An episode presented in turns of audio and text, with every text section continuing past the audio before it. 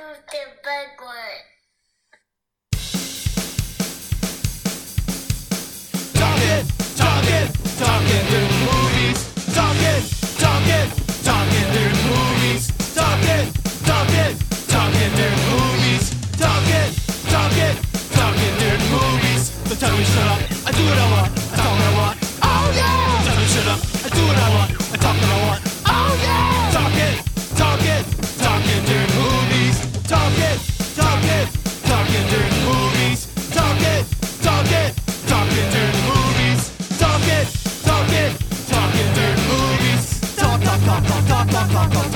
Do talk, talk, one. Do talk, talk, one. Do talk, talk, one. Do it a one.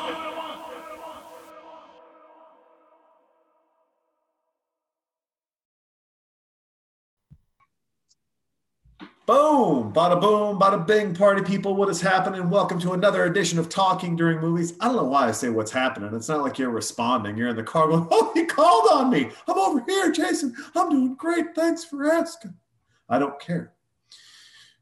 I mean, maybe I, actually I don't. I don't know why I would even say maybe, but I'm happy you're listening, and I do appreciate that. Even though we don't do advertising on this program because we keep it 100% free for you, and then we just give beautiful companies shout outs and love and everything else. Uh, so yeah, so there you go. There's our fun intros. You guys know it to be.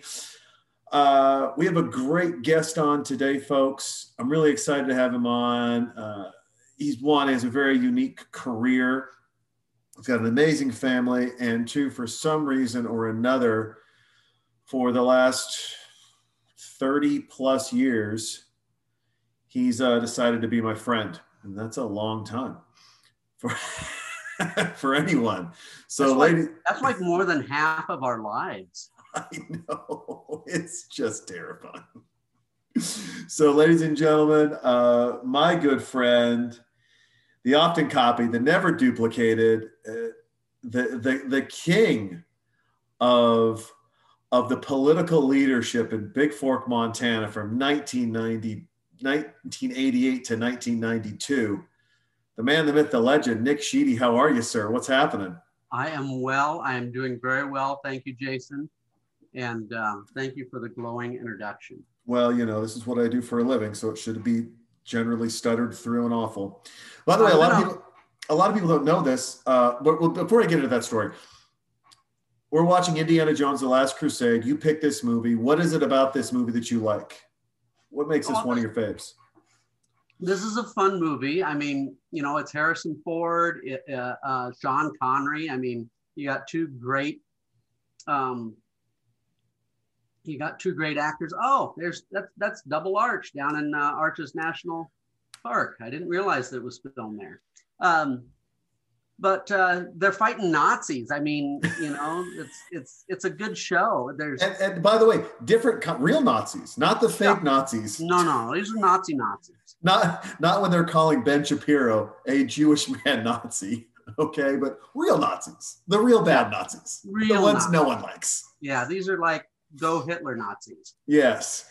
So uh, yeah, we got. I mean, we've got a great cast of characters, really well done. Yeah, Utah, 1912. Uh, great one. Um, for a lot of people that don't know, and I, I, we've talked about this. I've talked about this in other episodes, right? I did speech and debate in in college, and that helped pay for college. What a lot of people don't know is the only reason I ever even thought about speech and debate or did it was because of Nick. You were. It was the Western Conference Finals in Big Fork, and you guys were one person short to compete. And you called me and you just said, Hey, you've got to do two events. Just show up, just be a warm body, barely Mhm. have to do anything. And I won them both. Well, did you do impromptu? Is that I did impromptu and extemporaneous, yes. And extemporaneous? Well, impromptu is like you know thinking on your feet. That's something I'm terrible at. You know, I'm terrible at impromptu speaking, but. Uh, but yeah, you excelled at it, and it was fun. I loved speech and debate in high school and in college. Yeah. And we, uh, uh, you know, Big Fork, even though our high school had what? Did our, did our high school even have 100 and, 160, 180 kids in it? I mean, our graduating class was 51, I believe. Or 60? Yeah. Well, it was Well, going to be si- we had 60 some. I don't know how many kids 60 graduated. but didn't. Well, we unfortunately we had a couple kids pass. Yeah. Um, you know, we had we had, there was a couple of dark years there at the, Well, the we old had- for, but for our little school, we had like 40, 40 or 50 kids on the speech and debate team. We were one of the larger speech and debate teams in the state of Montana. That's I mean, true. except for like Kalispell or, or Missoula, or, you know, some of the big, big, big schools might have had larger teams than us. But for a school our size, we had way more kids on the Yeah. speech and debate team than most kids, and we did well. I was going to say, and and a successful a successful Mhm. team. Yeah. I Yeah. think my junior year, we had four state champions. I was one of them. Yeah. And uh, uh, I Senior year, I don't know. I was a state champion. Yeah. It Yeah. was, yeah. And it was a lot of fun. I mean, the, those long road trips, you know, anywhere in Montana, you know, you jump on the bus and how, I mean, Kalispell was probably the closest one we went to, but Yeah, I remember going all the way to Bozeman. That's like a 10 hour drive. Yeah, I remember Bozeman. Yeah, we had we had a, we had uh, we had a good time. It was it was very interesting, and it, it did it really. Uh, it I mean, it helped pay for my schooling. You know, we uh, we got recruited to go to Carroll College. We got recruited to Linfield, where you ended up going. yeah Um, I ended up at uh, you know the the very fun and uh, Bible College, and then got kicked out of there, as we know, and then uh, you know uh, we ended up going to a different college down in uh, Southern California. I don't think I heard this story exactly. You got well, you remember, right? So I um, we got uh, when we did our road trip. yes. and we ended up going to Mexico. I ended up taking an extra week off of school because I was just in Mexico. Yes. Well, they found out I was in Mexico drinking and hanging out, and they politely asked me to leave. Like like mid semester or like like the end of the term. End of the term. So like you got to finish out that term, but Yep. And then I went to, and then I went down to SoCal and was in uh, Costa Mesa and graduated from there. well, I visited you at both schools and Yeah. Costa Mesa, as as I recall, not to tell stories, but as I recall at, at Costa Mesa, they they kind of turned a blind eye to that sort of thing. Yeah, for me, like I didn't. There was a lot I of things. I remember hanging out with some of your friends. That was back when we were single. I'm not going to Yeah. tell stories on you. Don't tell stories on me, or I will bring up Steffi. Hey, listen. Hey, I, I, I the, these are the stories I want to bring up because because this is like in like this is in like into Indiana Jones, right? And it's um you know he's always going on these adventures. He is always in search of something. And what was interesting is that when we were growing up in Montana, we're 14 years old and we're getting driver's licenses and we're Mhm. borrowing cars and we're just hanging out and having fun. I mean, I remember just taking a trip on a Friday night right on down to Helena, Montana. Oh yeah. You know, I mean, it was like, but it's like people can't fathom that to this day. Like Yeah, you 15, couldn't, you 16 year old kids. We're going to go down to the state fair. yeah. We're going to go hit the state fair. We're going to drive down to Townsend, Montana, see my grandmother. We're going to go to a wedding party. Then we're going to drive back into Helena. Then, I mean, it was like, all, th- these were all the crazy things that we did. And, you know, it was, it was just, kids just don't do that stuff these days. And I think some of that's good, right? We definitely dodged some big bullets. Uh, we shouldn't be alive with No, we shouldn't. going 120 miles an hour up the Swan Valley. I mean, come on. Do you remember the trip we took to Eureka? It was like nothing special girls basketball game. Yeah. We loaded nine people in that Nissan Maxima. Do you remember the cop coming up, tapping on the hood of the car? Oh, We weren't paying we were attention? game. Yeah, yeah. That's yeah. we're leaving. They weren't even paying attention. And he's like, What are you guys doing? And quick thinking, impromptu on my feet. I'm like, We're just seeing how many people could fit in this car. And he goes, Looks like nine. Get them out. and then we had to drive down the street around the block. Yeah. Some of those girls thought we were going to ditch them up Yeah. there. They're like, Are you guys going to leave us here in Eureka? It's like, No, God, yes, probably. But that's just, you know. 90 miles, and I'm pretty sure we did it in under an hour. Oh yeah, everything was under an hour. I remember being able to get to Kalispell in ten minutes. You know, there was just we had this, and, then, and what for people don't realize, and I, and a little backtrack here for you folks. one, there was a very long time where Montana didn't have a speed limit.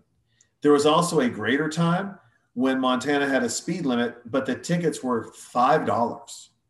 No, I, I'm pretty, pretty sure they were ten. Were they ten?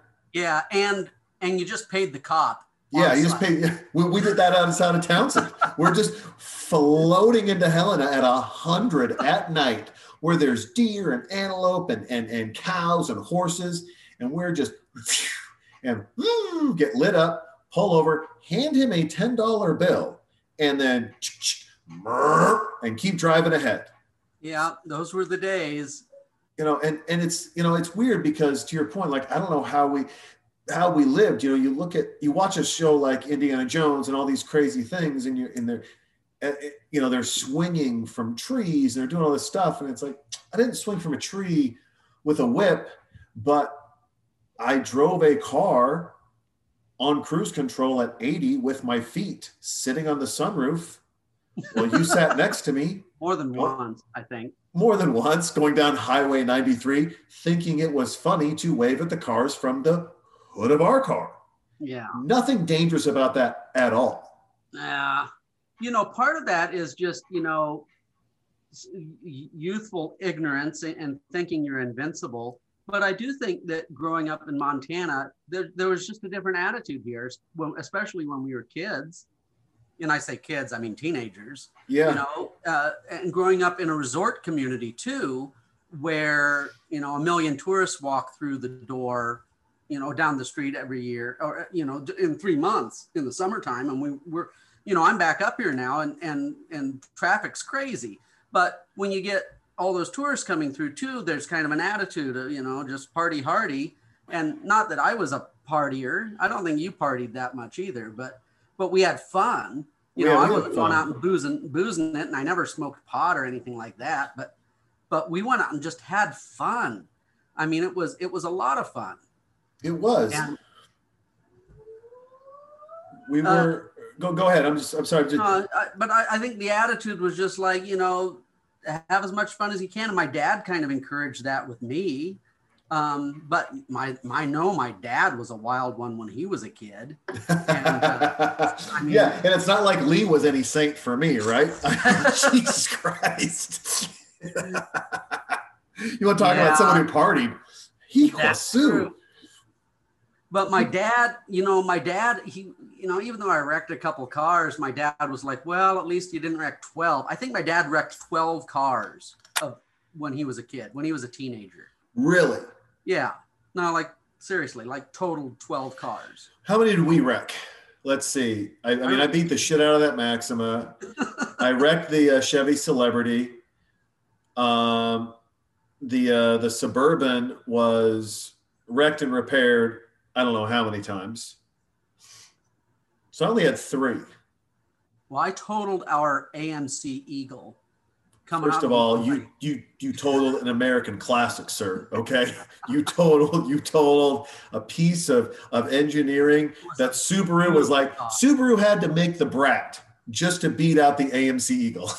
yeah. Well, we had the four door Eagle. It was the it was you know the station wagon. That's right. I remember yeah, no, coming out of Loon Lake, going too fast. And and and the story I told was a deer came into the road. That deer happened to be Jake Stack in his Beetle, Manning in the passenger seat. Both of them thought that I was going to hit him head on. And instead, I ditched it and hit a stump. But, oh, Yeah, and then I totaled. Um, you had that Volkswagen Scirocco. yeah, I never, I never got in a wreck in that though. I No. swapped ends a few times in the in, in the winter, but We Uh, we did some we did some figure eights down the highway in that thing Oh, a yeah. couple of times. but uh, I think a, a a Ford Bronco. I totaled a Yeah, Ford I Bronco. remember the Bronco. The, but that wasn't my fault. The kid, a kid was turning left, so I, I was passing. I was passing legally on the Somers cutoff, and I was passing the kid, and then he turned left uh, what the hell? without a turn signal on, wow. and I T-boned him. And I threw him through Clark's Furniture parking lot. You know, it was Oh, like yeah. the only building out there at the time. Middle of nowhere. Yeah, he was turning into Clark's Furniture store, that little factory where they made the log furniture. Uh huh. and I T-boned him and I threw him. I mean, I was going 60 and it, and he was practically to standstill because he's like turning off the highway in his pickup truck. Jeez. I stopped like immediately and I threw him like 150 feet in Oh, that truck. Totaled his truck, totaled my vehicle. Yep. But uh, man, but those are the only two vehicles I think I totaled. yeah. I think. I mean, I didn't really. I got. I was in different vehicles where Brenda was driving and they were totaled. I was in three different accidents with her where it was her fault and the car Really? was totaled. Oh yeah, yeah. She was a horrible driver. You know, but she, you know, the funny thing was she'd always get mad at Lee for drinking, but you know, she was taking and fucking Vicodins a day. Can't believe that. Drunk, you know, just floating off in a never never land, hasn't shit in a year. So oh, hard left turns in this podcast. Here's one. Your job and what you do Mhm. is a lot like Indiana Jones. It's Oh, just yeah. it's Yeah. the the narrative is different in that the treasure is different, but the hunt is still the same. So one for those that are out there that are going, well, then what does he do? Obviously, you know, you're a pirate.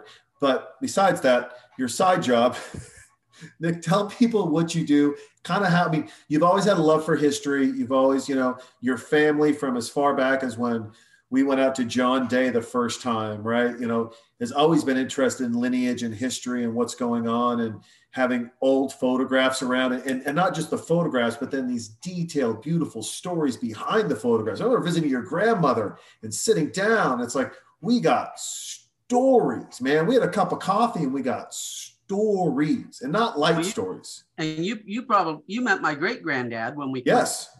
And he would have been he was in his 90s at that He was in his 90s and telling stories. That was the time we got chased out of town late at Yeah. night after going to this dance.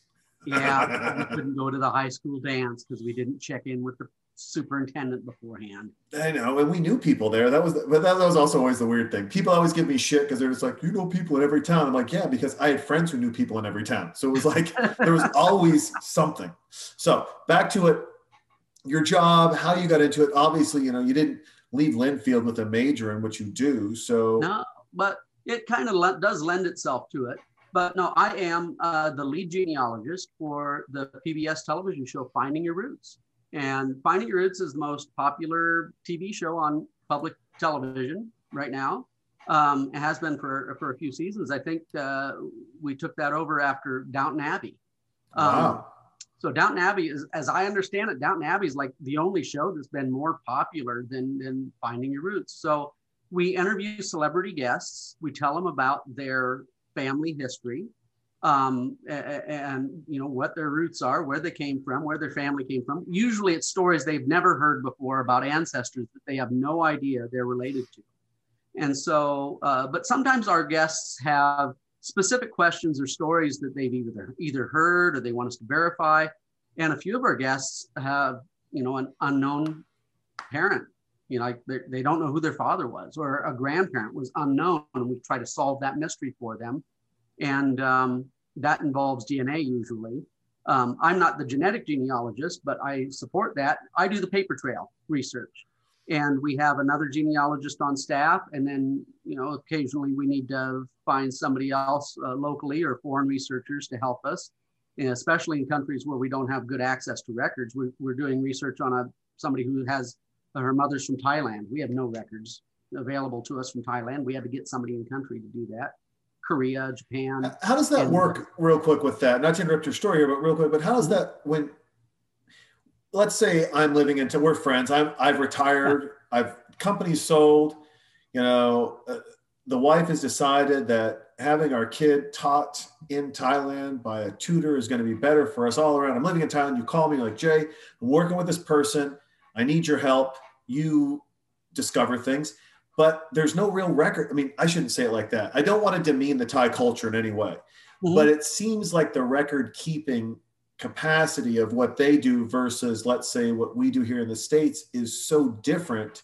How do you train yourself to then train a person to go dig for those records? Well, we usually end up uh, either hiring a professional genealogist who's already in that- that country, Oh, Or we okay. or we get a scholar or somebody who's already accustomed to doing some research. But in a country like Thailand, you know, they they keep civil vital records like we do now, birth, Uh-huh. death, marriage records, but they didn't keep them, say, even in the early 1900s. So you get in the early 1900s and to, into the 1800s, there's just no records or very, very, very few records. So we very quickly run out of the paper trail. So what we end up doing is trying to get in touch with relatives who tell us stories and you know we get anecdotal information and you know hopefully we get stories that our guest hasn't heard before Okay. but but for uh, research in the United States and a large uh, uh, part of our um, show's theme is um, uh,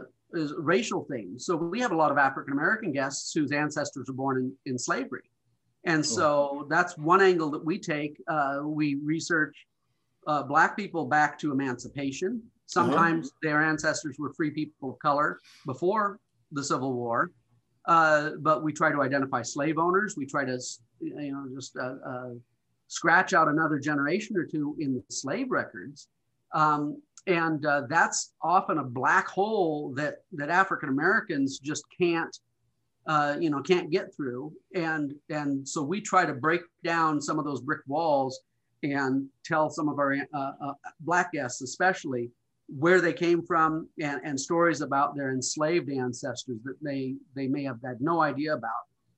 And you know sometimes we find just amazing stories there. Um, i'm thinking uh, i did research for questlove the the leader of the Oh, band. yeah. uh, and he's the, the you know the the tonight show's uh, band leader.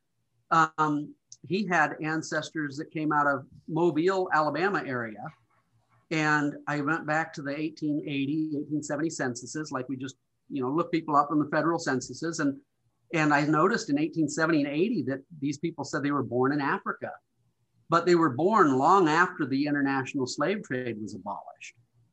And so I'm like, well, that has to be a fluke, you know, but it's two censuses in a row. Born in Africa, born in Africa, this man and his wife. Charlie and America Lewis was their name.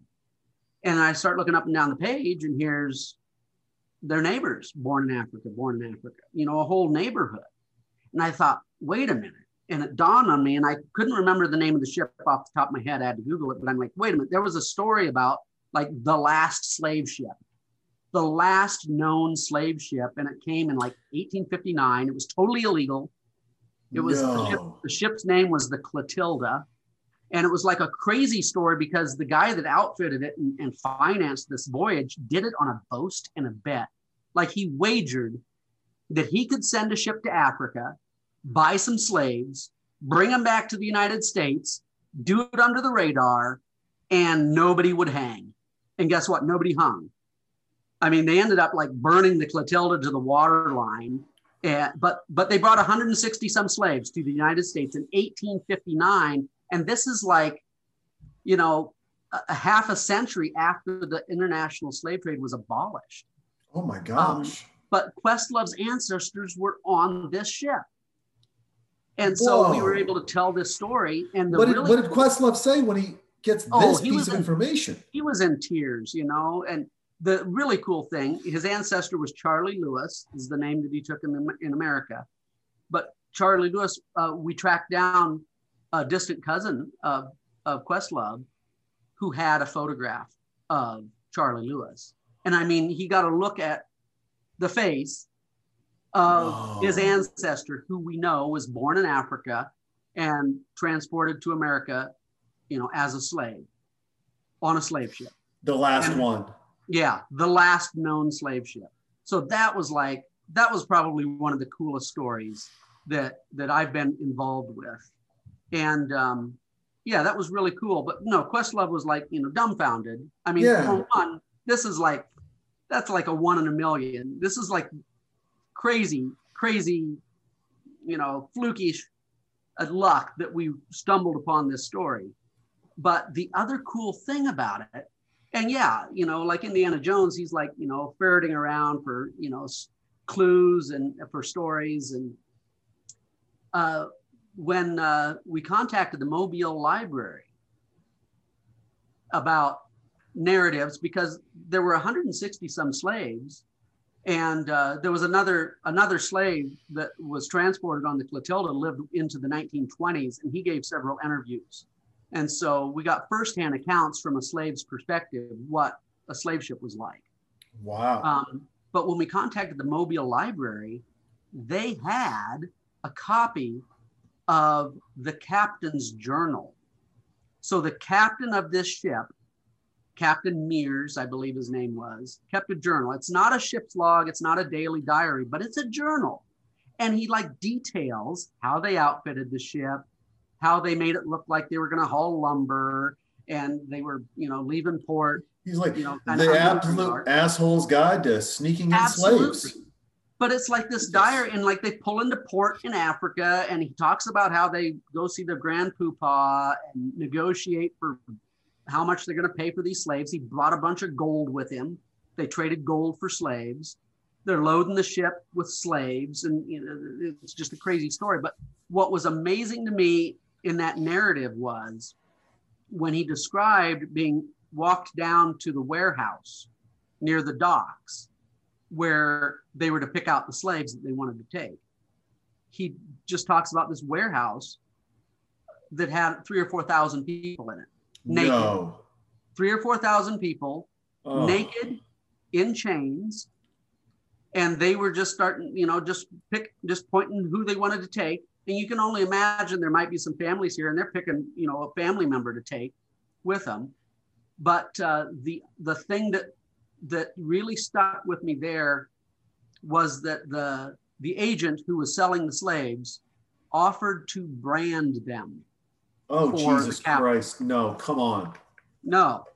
So the Oh. captain in his little in his little journal, the captain writes down, you know, they they had, you know, they they offered to brand these slaves for us and he just recoiled in disgust. Now, this is a slave ship captain. I mean, he doesn't have any qualms purchasing another human being, transporting them across the, the, the Atlantic to the United States illegally, smuggling slaves into the US to be slaves for life. He doesn't have a problem with that. Yeah, that's But not a big deal. Yeah, but he recoils in disgust that that that the the slaves might be branded.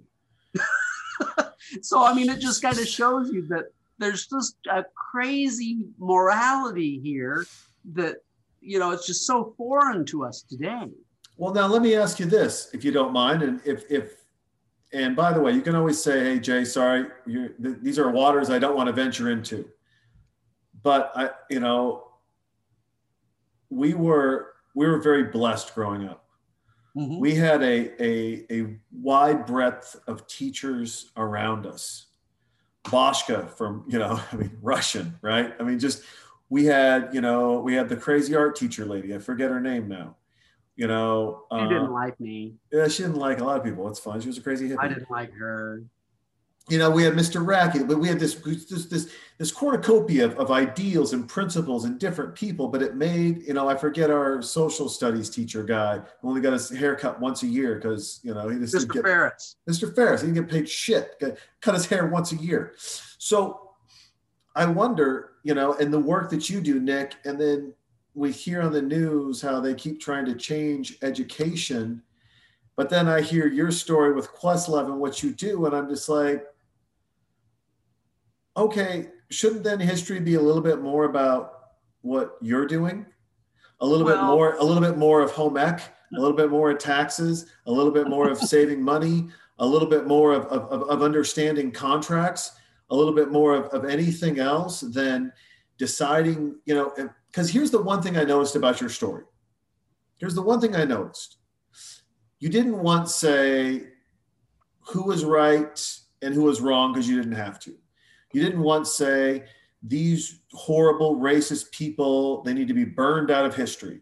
You didn't, all you, you gave a narrative, a beautiful narrative of an accomplished person here in the US that has a history that one could say is is tarnished but at the same time without that tarnished history we don't maybe we don't have questlove. Maybe we don't have his music. We don't have his genius. We don't we don't have his inspiration. We don't have his joy. We don't know right?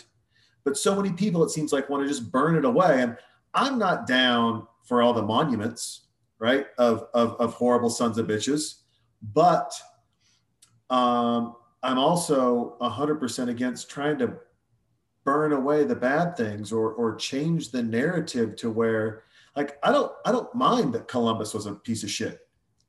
Teach it. If he's a horrible piece of shit, teach it. We teach Hitler, he's a horrible piece of shit. You know, I mean, just I don't care. But also, then we can we does Columbus present- need a statue? Probably not. Like, let's figure out some other people that can get a statue. Well, some of those, I mean, his statues come down too. But uh, you know, I think that we can we can teach the facts. Yeah, we can teach an accurate, an accurate representation of history, and allow students and the general public to to you know make up their own minds. But so much of what has been taught uh, has been whitewashed, and so I mean there was a really interesting phenomenon that happened in the early 1900s ma- mainly and with a lot of history books that were used in public schools um, the daughters of the confederacy basically gave their stamp of approval or they didn't. Yeah, and and and if they didn't they would label a history book this book is unfair to the south. Yep, and, and, and of course those books were not used anywhere across the south in, in public schools. But these are the textbooks that huge publishing houses print for schools across the country. And so you end up having um, history books that are written really to placate people like the daughters of the confederacy. And so for many years um, you know you had you did have a whitewashed uh, a view or, or perspective of history being taught in public schools across the country. Um, what was interesting to me, uh, and I never realized this, you know, growing up way out west, yeah, um, my mom moved back to Virginia for a while. She married a guy from her hometown in Ohio, and he happened to uh, uh, he had a job. He worked for a big printing company that used to be based in my mom's hometown, Shelby, Ohio, but they moved to Richmond, Virginia. And so uh, they met out in Oregon. You know, just kind of a coincidence. They were from the same little town in Ohio. They ended up getting married. He says, "Well, you know, I could go back to work for a few years." and uh, have a job waiting for me. So he goes back to Richmond. My mom moved back to, to Virginia. You know, uh, I don't know how long she was there three, four, five years. Uh, but she lived a few miles from Appomattox Courthouse, um, not far from Lynchburg, not far from Richmond. But she worked in Farmville and she worked at a, a little college. And then she ended up working at uh, a public school. And she complained that when parents or sometimes grandparents of uh, some of the kids came in to the school, that these people were almost illiterate, some of them, and, and most of them would have been black, that were were she she said like they couldn't read, you know, they had a hard time mm-hmm. reading. Like these are adults. And somebody at the school, like another secretary at the school, said, "Well, you know, they would have been in school when all the schools were shut down." when all the schools were shut down. when all the schools were shut down. So what happened was that I never realized this. So Brown versus Board of Education, you know, a landmark Supreme Court case that said, no, you cannot have, you know, racially segregated public schools in the United States. You know, you just can't do that. You need to integrate your schools. Well, the schools didn't just turn around immediately and, and integrate all their schools what happened in some states, and this happened in Buckingham County, Virginia, they just shut down their public schools for several years. Nobody went to public school. So the white kids probably went to, you know, private school. Went to their um, local church or whatever that did Exactly. But the public schools shut down for several years. Nobody went to school. And of course, if you're a poor black kid or a poor white kid, you probably couldn't afford to go to, you know, a private Yeah. school that popped up to fill this gap. But as a result, some kids didn't go to school for years. And so I never realized that that was never taught to me, even Yeah. in college, you know. So the the idea that that uh, that was the reaction, that was the response that some school districts had to Brown versus Board was to just shut down. Uh, that's that was crazy to me to learn that, and of course, then you know I'm looking into it, and I'm like, Yeah. because I'm curious and and uh, it, it does kind of inform the sort of research I do for some of our guests on our Sure. our. It's never a story we've told on the show, but I'm thinking, wow, that's like that's not something that's common knowledge. I don't think, unless you lived it. And I mean, it might be common knowledge to people down south who whose parents or grandparents, you know, didn't go to school for four or five years, totally missed out on on education, you know, and that has a trickle down effect you know to their children to their grandchildren because you know it just totally limits their uh, their potential in life. And so you know little things like that um you know getting back to you know do we whitewash history you know how do we present this you know accurate historical information and, and let people decide what to do with it you yeah. know well, I mean, this was the reaction to the Supreme Court decision that we needed to have racially integrated schools was some schools just shut down. They said we're not going to have public schools, period, for a few years. And um, you know, then nobody gets educated. Yeah. that's that's the reality. Oh, this is just, it's so crazy. I mean, this is the beautiful thing of history, right? Like if we don't whitewash it, we don't fuck around with it, we're just honest with history. These are the stories you get. This is the insight you get. And that's the that's the that's the history because it is the one thing about history that I love is its owners. Yes, that mm-hmm. happened. I Yep. own that piece of history. We Yep. have made mistakes. We have driven cars too fast. We've done dumb things. We haven't called our parents when we should have. We- We've done a multitude of dumb things. It makes it's going to make us great fathers because our kids are going to try to pull the wool over our eyes. And I'm like, hey, I'm sorry. The apple doesn't fall far from the tree, and this tree has got some deep roots, son. Deep Well, and- roots. and and we moved back to Montana because I thought this would be a great place to raise my boys and, and, you know good place for them to grow up. So you know maybe maybe history repeats itself a little bit, but Yeah. we'll see. we'll see. But it's you know, so you look at all those things, you're just like, hey man, this is. I just wish it was more of of that honesty of history and Mhm. and that and that story of history because I think sometimes you know always there's you know people try to put an agenda on it they try to do X Y and Z or they're like oh you can't tell that story because you know to your point whoever that person may be or whatever it, it might hurt their feelings it's like but if it's history it's history Yeah, we- and we, we, we to- can't learn from things that we don't talk about. Exactly. We try to on on our show. We try to tell stories. Of course, we're limited. We have a guest. Uh, you know, we have a guest, and they had two parents and four grandparents and eight great grandparents. That we're limited to this person's family tree. So we, Yeah. but we try to pick out stories.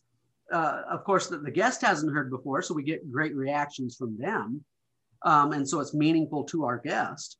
Um, our guest is our guest, literally. You know, they're not paid. We're not under contract. They- are here. Uh, they they're interviewed uh, as a courtesy, and we try to tell them uh, as much as we can about their family tree. Um, but also, you know, it's not lost on me that we're telling stories that resonate with the public at large. And I, I, I mean, I'm like other people when I watch an episode. Sometimes I'm in tears because it's it is heartbreaking sometimes. The other the other thing about our our show that it just gets me every time um, is we have quite a few Jewish guests on our show, Mhm. and um, any any Jewish guests who come from Eastern Europe, um, the stories end up being kind of the same. Oh, your people lived in the Pale settlement. They were kicked around. They were suppressed. They were poor. They were prohibited from owning farmland, and they came to the United States seeking a better life. Um, but inevitably, um, many of the relatives that stayed behind ended up dying in the Holocaust. And we've told that story several times over and over again, but it's really it's worth repeating because I mean, you read in school World War II was bad, Hitler was evil, the Nazis had this terrible agenda, the Holocaust killed 6 million people, you know, uh, all of these Jews died. We should never forget this. You know, it was bad. Everybody knows that. Yes. But when you actually dig into it and you start doing the sort of research I do, family history research, you start putting names to the story. You start con- making personal connections to like our guests. And the reality is that in Poland, if you, I don't know exactly what the numbers are, but here's the statistic 90% of the Jew- Jews who lived in Poland before World War II did not live in Poland at the end of the Holocaust. Oh. 90, 90%. Oh. That means only 10% of, of Polish Jews still lived in Poland at the end of World War II. 10%. So, I mean, that statistic never jumped out at me when I read a history book about World War II and the Holocaust that 90% of the Jews in Poland were either displaced or killed. 90. But here's the thing I've, I've done research, family history research for a few guests, and also a, a probate case jumped, jumps out at me. Uh, a, a, woman in California died, um, and uh, she didn't have a will. No. and uh, I don't know if you remember, there's a famous picture of Elvis Presley when he got drafted for the Korean War. And he's like going off to war. And there's a famous picture of Elvis Presley kissing his girlfriend as he's getting on the bus. Yes. This woman was his girlfriend. This was this was Elvis Presley's girlfriend back in the day. She So never she- married, didn't have kids. Yeah, but I bet she was 12 and he was 17, just as Elvis liked it. Fucking pervert. wasn't that way. But this woman died, had a, a several million dollar estate. She was an only child. She never married. She never had kids. So she has no brothers or sisters, no nieces or nephews. I had to track down her first cousins. Well, some of her first, a couple of her first cousins knew, actually three, three first cousins knew her. Um, be, because one of her first, she was Jewish. I should uh, say that to begin with. She's Mhm. Jewish. Um, her mother immigrated to uh, the United States in the 1920s. Okay. So this woman's mother immigrates in the 1920s. Marries, has one daughter. Uh, actually had two, but the, the other sister passed away. But only one first cousin immigrated before World War II. And after World War II, that man moved heaven and earth to track down his two younger brothers who survived the Holocaust and bring them to America. But but my task was I had to show there's no other first cousins, there's no other relatives who would be heirs to this estate. Sure. And so, because we had uh, uh, uh, three first cousins and a couple children of, a, of one of the first cousins, provide some family information, I was able to outline the family. And um, the decedent, um, she was born in the 1930s. Out of all of her first cousins, 38, I believe, first cousins, 35 of them died in the Holocaust, and the only two little boys survived the Holocaust, who remained in Poland, and then her one first cousin who had immigrated to the United States before World War II. So Whoa. she, she, she of course, was born in the U.S. Yes. Only, only one of her first cousins, who was born in the in, in Poland, immigrated before World War II. And and then only two of her 38 first cousins who were actually still in, Ger- in, in Poland during the Holocaust survived. So, My you know, God, those. so, so I throw this statistic out there 90% 90% of the Polish Jews were killed during the Holocaust. But in reality, you know, you, you look at a family and you start putting names. I'm going to pause for a second, Jason. Yeah, please. It's fine. You're, My you're all son good. Isaac. My son Isaac just decided to pop through the Hey, door. don't worry about it. Isaac, what's up? Isaac, get over here. Isaac, say hi to me. I think you're famous, No, Isaac. Let's go. His mom called him away. He, he brought me a drink, and I'm pretty sure this drink is a margarita mix that Chelsea got at Costco. Did you get an umbrella? Come on, Isaac. Step Not your game up.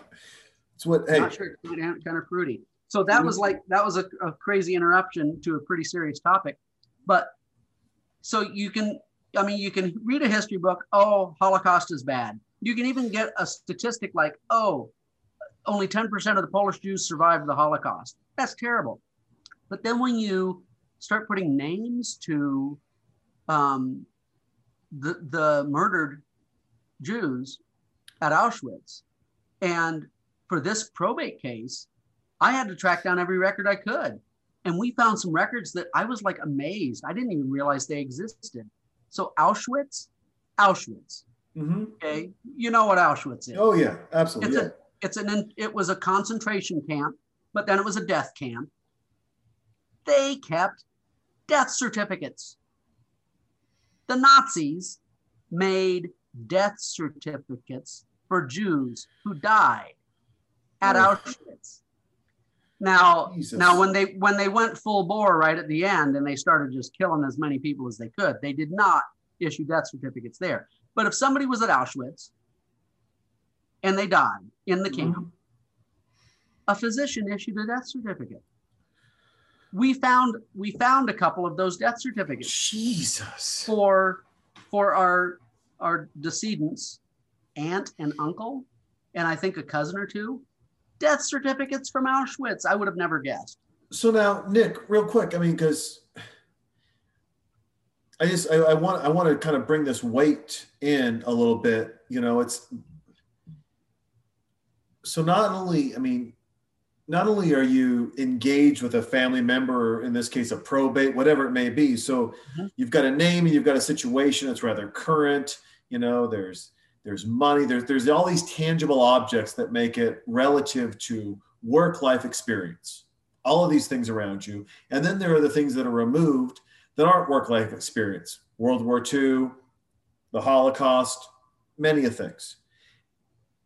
When those merge together as a family man, you know, a husband and a father, when all that's going on and it is emotional, how do you balance that?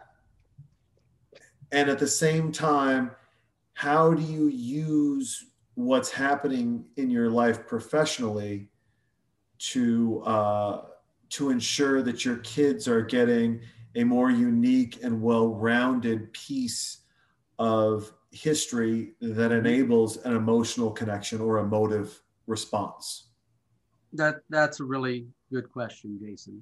And you know what? I've been interviewed a number of times. You know, mainly PBS channels, but a few other TV shows that you know to interview me for the for the TV show. You know, for Finding Your Roots. You know, um, Juneteenth is now a federal holiday. Yep. Um, and um, you know, Black History Month in February, and um, but nobody's ever asked that question. You know, usually we're focused on well, how to go, how do you, how do you, you know, go about this sort of research, and Mhm. you know, what do you tell, you know, African Americans especially, uh, you know, researching their roots, you know, how to go about it, what's the nuts and bolts of, of how to go about this research. But in reality, um, you know, I'm deeply touched sometimes by some of the stories that I uncover, and I don't know. I don't think I've ever told anybody this before, but ever since I was a kid, I had a recurring nightmare.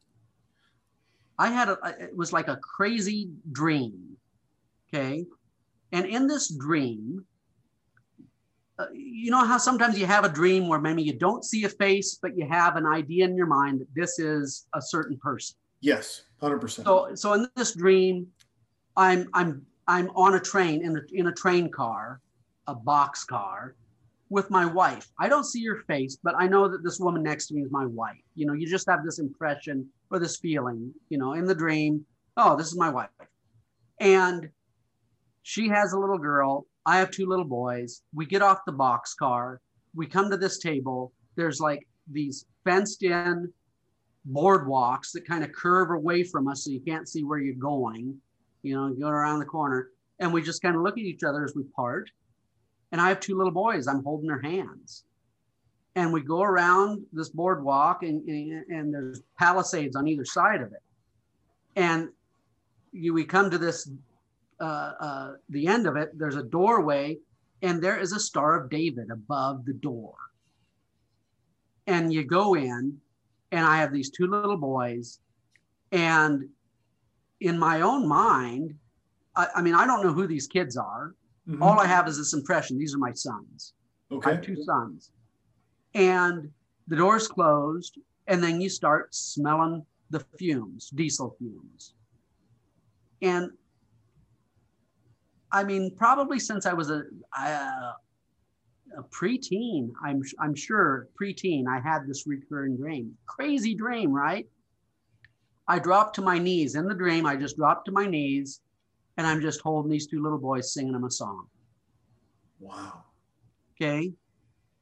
Well, it wasn't until years later, and I had this recurring dream regularly, you know, not like every night, but mm-hmm. occasionally I, this this was a recurring dream I had. And I don't necessarily believe in reincarnation, but like this was a this is a pretty vivid, weird dream to have, very troubling. And the feeling I had was just total angst, total dread. And it, the dread was that this is going to happen and there's absolutely nothing I can do about it. Oh, And I mean, you could, you could claw, you could cling, you could scream out, you could lash out, you could try to, you know, I could have tried to punch a soldier and, and, you know, jump the fence, but I have two little boys that would die alone. Yeah. And so in my dream, this is what happens. And years later, and I want to say I was probably in my 20s, mid 20s by this point, I watched a documentary on Treblinka. Treblinka was not a concentration camp, it was an extermination camp. It was just set up just to kill people Jesus. and and Treblinka was set up and when they liquidated the Warsaw ghetto and a number of other ghettos and towns around Poland they sent people straight to Treblinka. People got off the trains and it was exactly how my dream went down. They got off the boxcars. Men and women were separated. Men and boys went one way. Women and girls went another way. They go around this corner around the corner and, and they enter this you know basically a a makeshift building and then they had tanks set up that were just plumbed with plumbing their diesel fumes into this gas chamber to kill people Jesus.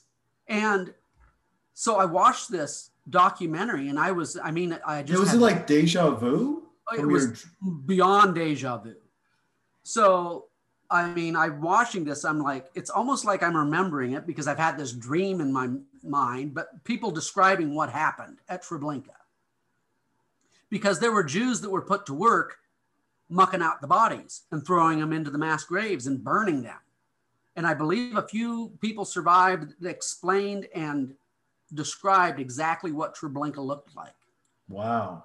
and I mean, I'm I'm just watching this dumbfounded, like, whoa, this is this is that's crazy nightmare I've had. Yeah. And the feeling that I had in my that nightmare was, like I said, it was just one of there's just absolute despair. There's absolutely nothing you can do to change what's about to happen. You know what's coming. And you just you just let it happen because to fight would have been futile and even worse because I have these two little boys. Yeah. And and what's weird is after I watched that documentary and it like dawned on me that that dream was about Treblinka. And Yeah. it's like this dream was like I was there. I've never had that dream again. Wow. I haven't had that dream once since that time. And I mean, that was way before I became a father. But whenever I research Jewish families who end up, you know, we tell a story about the Holocaust and they were at Auschwitz, so they were at Treblinka. And I'm thinking of um, Mandy Patinkin. We, we, uh, Yep. Oh, you did Mandy Patinkins? yeah. So we interviewed him. He was one of the last guests for season seven. He was a fantastic guest. You know, he he played uh, uh, Princess Bride. Yes. in, uh, I mean, first of all, that that man is one Yeah. the breadth of and depth and what he's done artistically. he's an amazing actor. I, I I just remember um, I watched a 60 Minutes interview with him, and he's like, "No, I'm a pain in the ass," but he was just honest about it, and he was just so just like, "Hey, when I'm acting, when I'm doing this," da, da, da, da." and then he was talking about the play stuff that he was doing and all these and. The, the person that's honest, the person that just says, "Ah, this is just who I am, man. Just listen, this is who." You then you're never mad at them because you're like, "No, I told you." It's like I come over, I talk loud, you know. I like to have a couple of pops.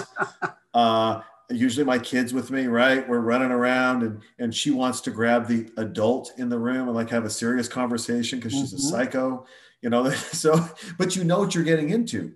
I know when you and, and your wife are coming over, like I know, I know what's happening. So it's refreshing when you see an actor who's just like, no, that's who I am.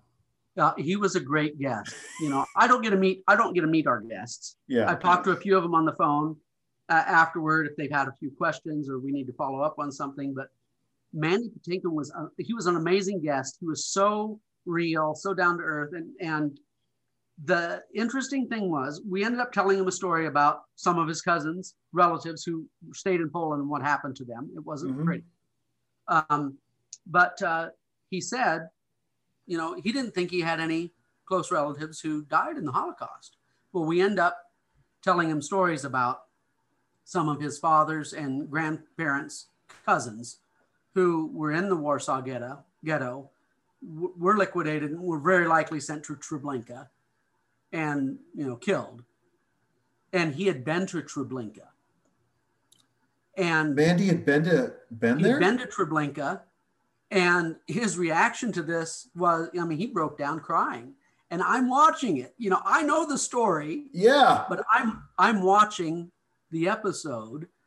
Are you crying then? Tears are in my eyes, man.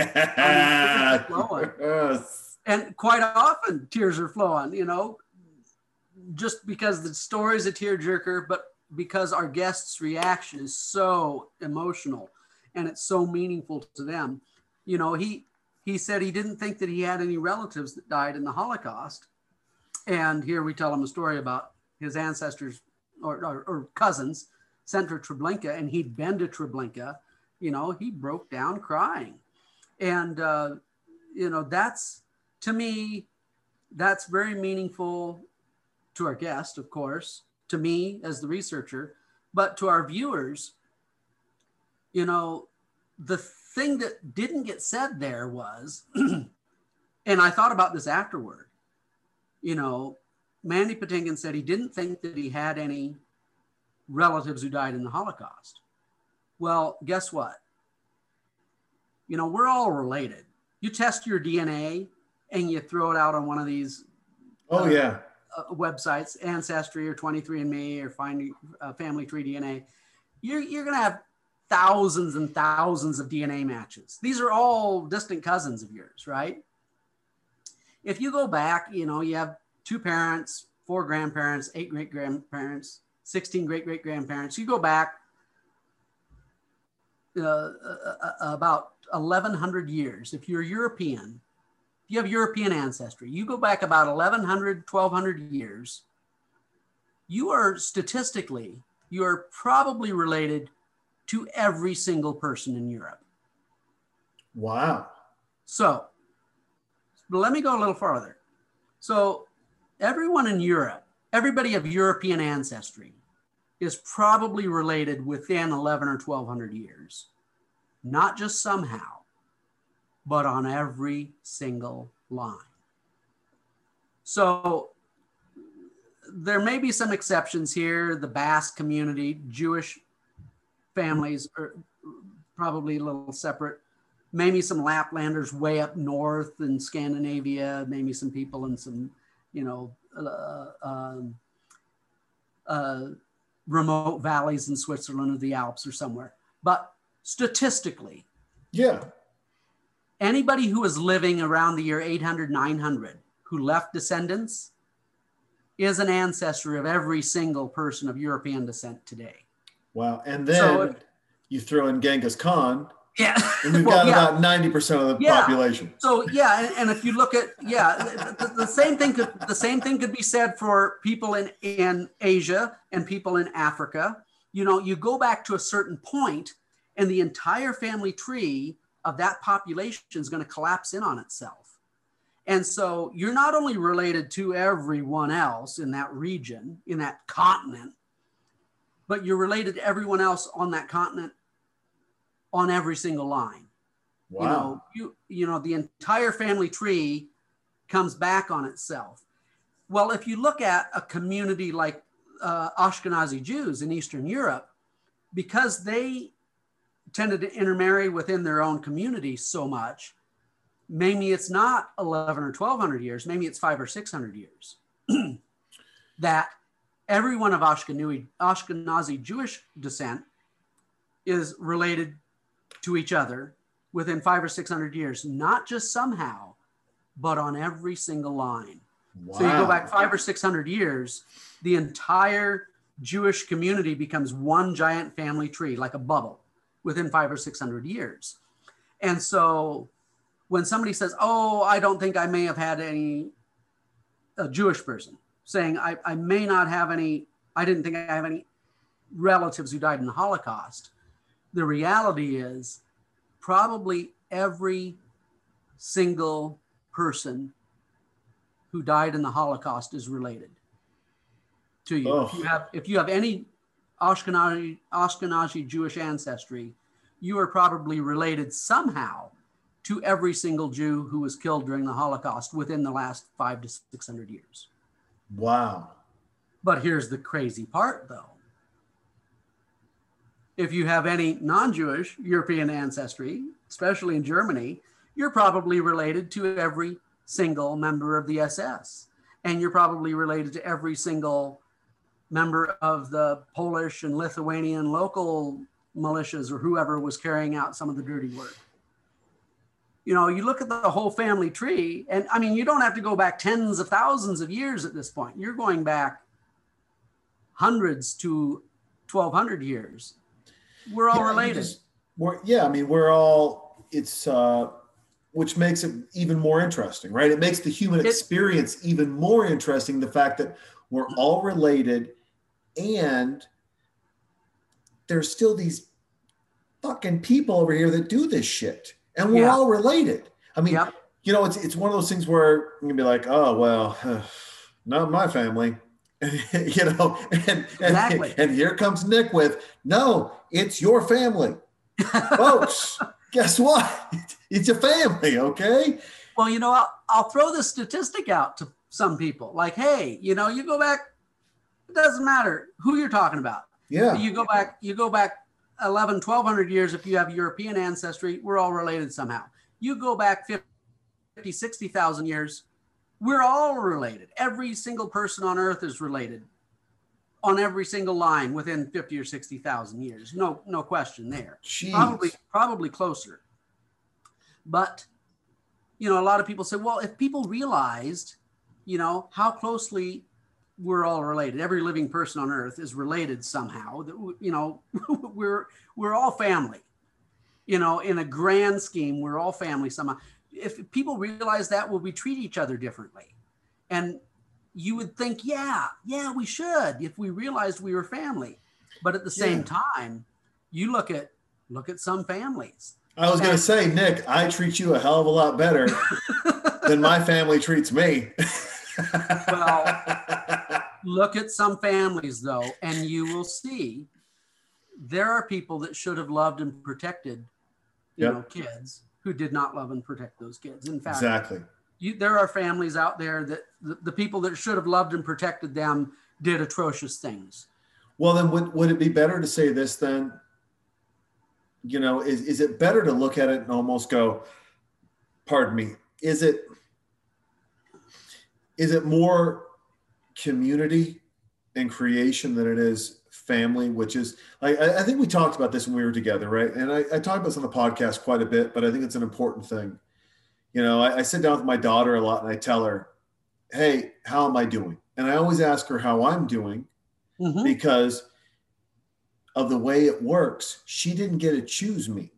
I know it's cute Yeah. to tell the kids, like, Jesus is like, Do you want this to be your dad? Because if that was the case, I would have never gotten a person pregnant because I'm just, you know, people aren't looking down going, That's the guy right there, the crazy one. You know, and so I'm like, Hey, you know, I, I talk too loud. I, I, I, I'm not perfect in any way, shape, or form. So, and we're different people, even though our personalities can be similar in some ways. How am I doing? Because I because you didn't get to choose me. And I wondered if we took those two approaches, right? Which is one community. So how do you surround yourself with people where you don't have to agree with everything, but you understand how to communicate, which creates community in the communication of diversity. And then two, the understanding that hey, some of us, it's happy to be stuck with you. Right? It's just Huey Lewis and the News, just hit it, just they got it way too late, right? Like that should have been a hit with Adam and Eve. Happy to be stuck with you if we could figure out how to bridge that communication together of uh, of you know I, I- think that i don't know man i think the world would be a better place It would be. It would be. You know, it is it and I get I get asked that question quite a bit. You know, and by the way you still haven't answered my question but we're going to one? get Okay. back to it bring up that bring up no no ask your question again because I, don't I don't want to no it was it was in all the work that you do and the the emotional connection that it has Oh, how do when you come home Oh, what is absolutely. represented with the kids what's not and then Yeah. when you when they talk about history in school what's Yeah, I got- represented and yeah.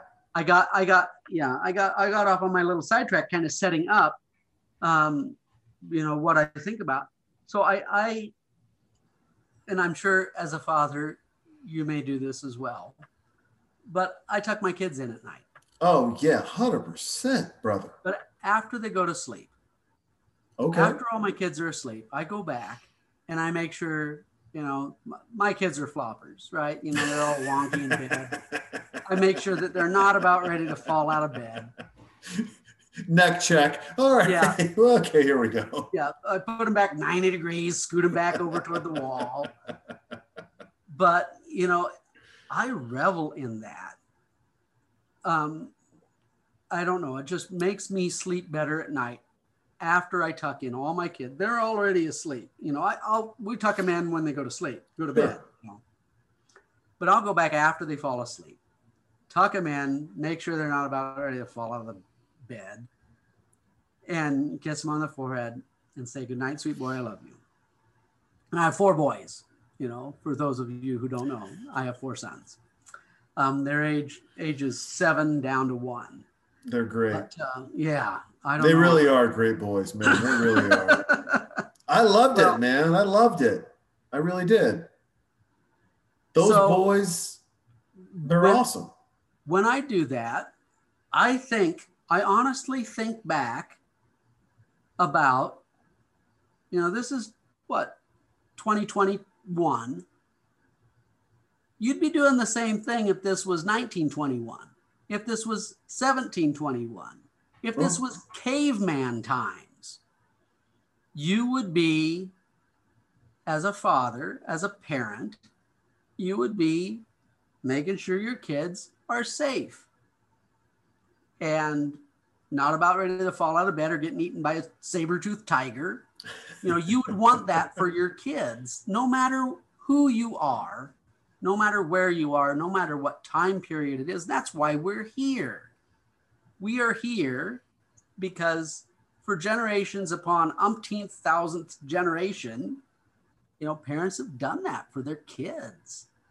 And yeah, we're living in modern times where, you know, I have a big house and two of my kids bunk up together. The other kids have the other two boys have their own rooms, and you know, this is modern times, but you know, two three hundred years ago, we would have been in a two bedroom cabin, you know, Yeah. or you know, a, a wattled home in England, you know, smaller house, and you'd be doing the same thing. And I think about, oh, if I was in like a thatched roof, uh, uh, stone hut in the Highlands of Scotland, or you know, wherever you are, you're in a mud hut in Africa, you're going to tuck your kids in at night and make sure they're safe. And so I revel in that. But my kids have started asking questions. And it was just the other day, my five year old Declan asked me about, I was doing some research and I was watching a video, it was on slavery. And I'm watching this video. Declan jumps up on my lap and he watches this video a while with me. He's five, five and a half. And he's like looking at it and asked me some questions. And I said, Well, I said, you know, a long time ago, some people were slaves. And other people tried to own them and, and control them and tell them what to do. And he just looked at me with this screwed up look on his face. And he just says, That's not right. Five and a half. He goes, That's not right. Yeah. I'm like. You're right. It's not right. Absolutely. but you know i have little kids so they're not quite there to to to um, discuss the the philosophical morality of of slavery. But yet a five and a half year old can grasp the basic facts of what slavery was and just and his reaction his immediate reaction is well that's not right Yeah. No thanks. um, um, nope.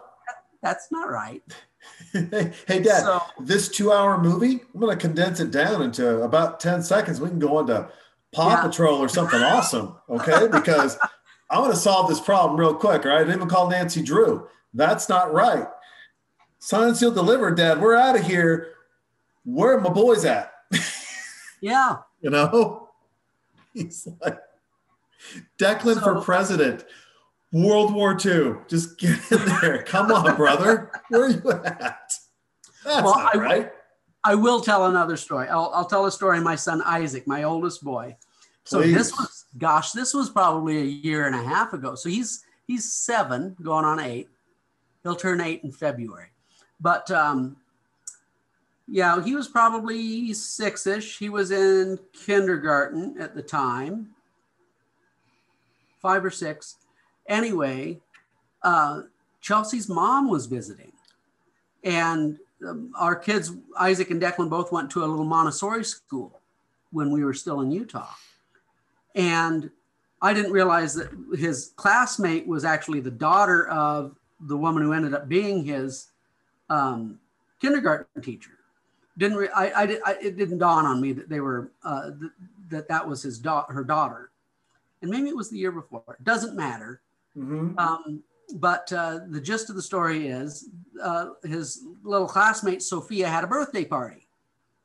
And so Chelsea's mom picks Isaac up from school and, of course, wants to engage him. And um, uh, I guess I should probably preface this by saying Isaac is diagnosed with autism and he was nonverbal until he was about three and a half. We've done an enormous amount of speech therapy and, and ABA and uh, other therapies to help him with his speech. Kid, you know, did you would you have thought that my my son Isaac had autism when you when you met him? No, Yeah. So I mean, no. I had it one. I mean, one, the kid greeted me. I mean, I was like, he's like, hey, know who you are? What's happening? Two, instantly like rules the house. Like, hey, you can take your shoes off there right here. It's so cool. We're gonna go out Yeah, back. well, oh, if your daughter likes to, you know, boom, boom, boom. Got that, and then came right over to me, excited. bumped knuckles, was very excited, had conversations with me. Yeah. Well, he was nonverbal till he was about three and a half. I shouldn't say completely nonverbal. He had about 50 words, but if, if he learned a new word or two, he dropped a word or two off. So Okay.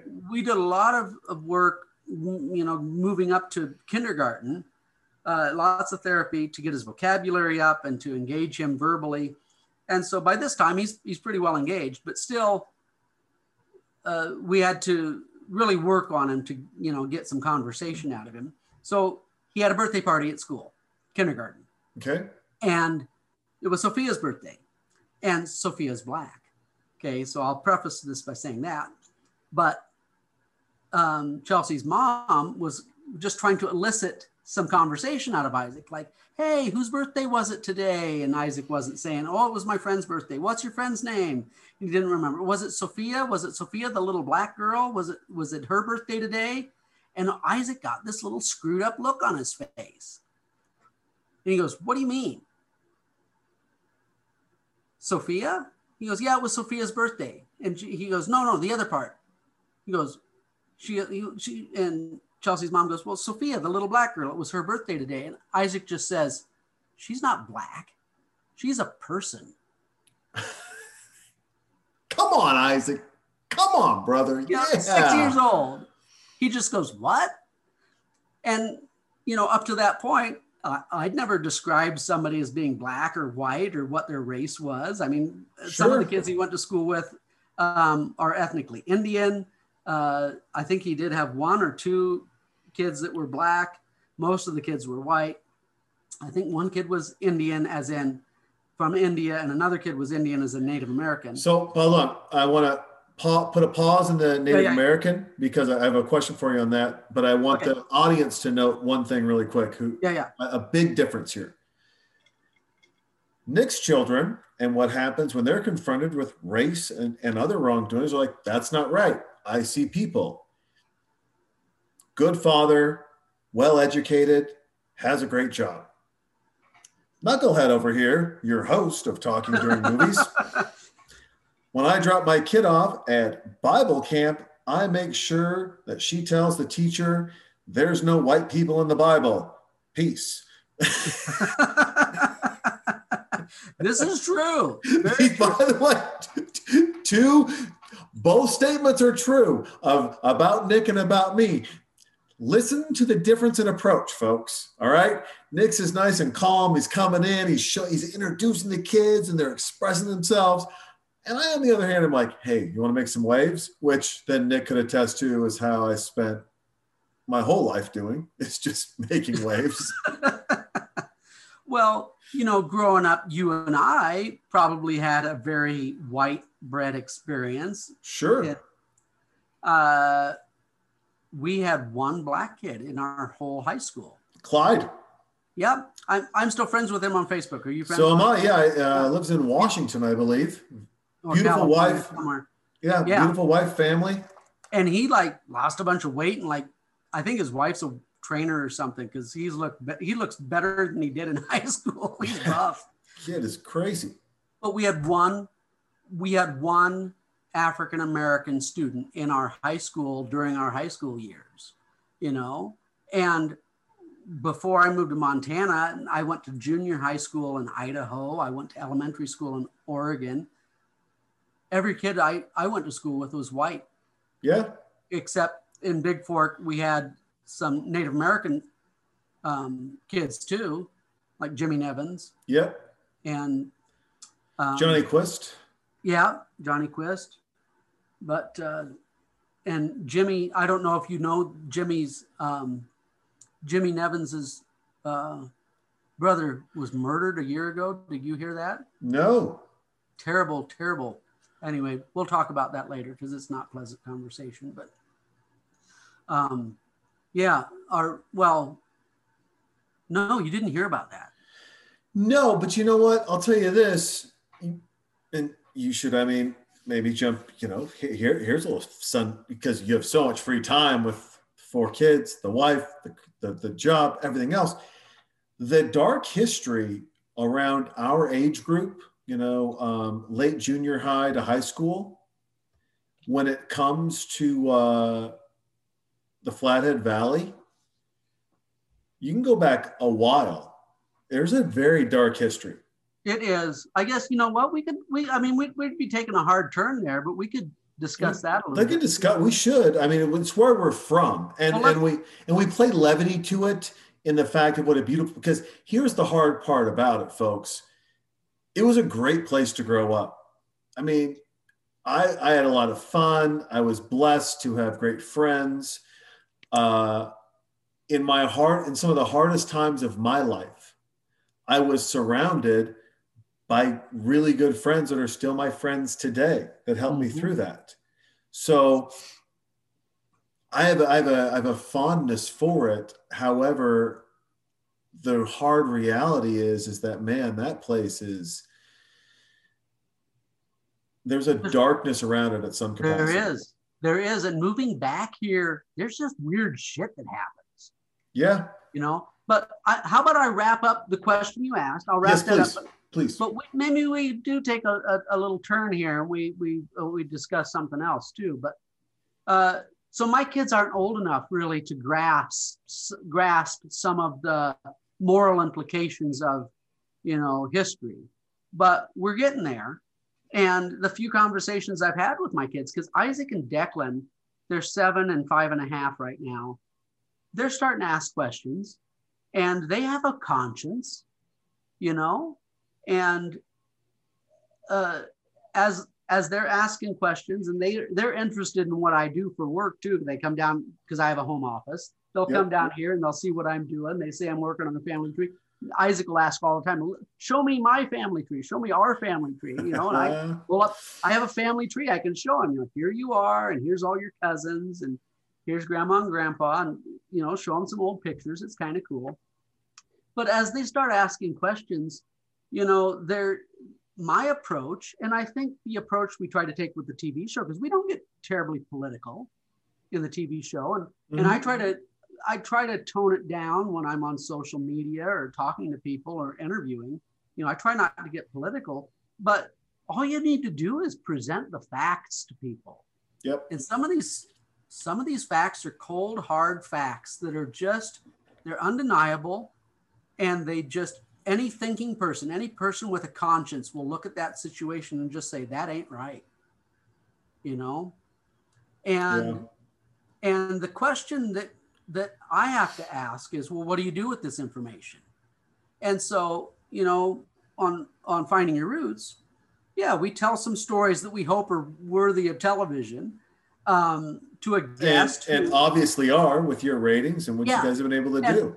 Yeah, but they're they're personally meaningful to our guest, but to our viewers, we would we would hope that they um, inspire our, our viewers to want to learn more about their own families, but also to you know just kind of step back and think about you know what's our place in history and how did we get to where we are? And then when you you know try to to open your eyes a little bit and understand some of the uh, historical events that got us to where we are today i would hope people are better informed to move forward and decide where do we want to go from here hmm because you know people there's a that's that old cliche you know people that don't uh, remember the past are, are doomed to repeat it well Absolutely. it's yeah. true it's Yeah. true 100%. and if you think the holocaust couldn't happen again then you're fooling yourself because Oh. it could it's not going to be it's not going to be the jews and nazis it may even be more subtle than that where you don't even realize what's happening but you look at like in china with the uyghurs uh, you know Yes. there's ethnic groups around the world that I was just going to bring up the, the, the Uyghurs. One, Yeah. two, you have, you have religions on, you know, You I mean. I, I wouldn't say religions. I, I don't know if Hamas is a religion, right? But their edict is. Their edict is not i want this. Their edict is exterminate this. So and that's But- not and i'm not trying to make a political statement on on what's happening as much as i'm just saying to your point of if you guys don't think something horrific in humanity couldn't happen again oh no there are people who actively preach this as yeah. as something. And so, yes, you have people who, you know, maybe they just want to use brute force Yeah. But then there's something even more hideous than that in my mind, and that is people who want to use the force of law to further their agenda. Yep. And you know, and tho- that's what the Nazis did.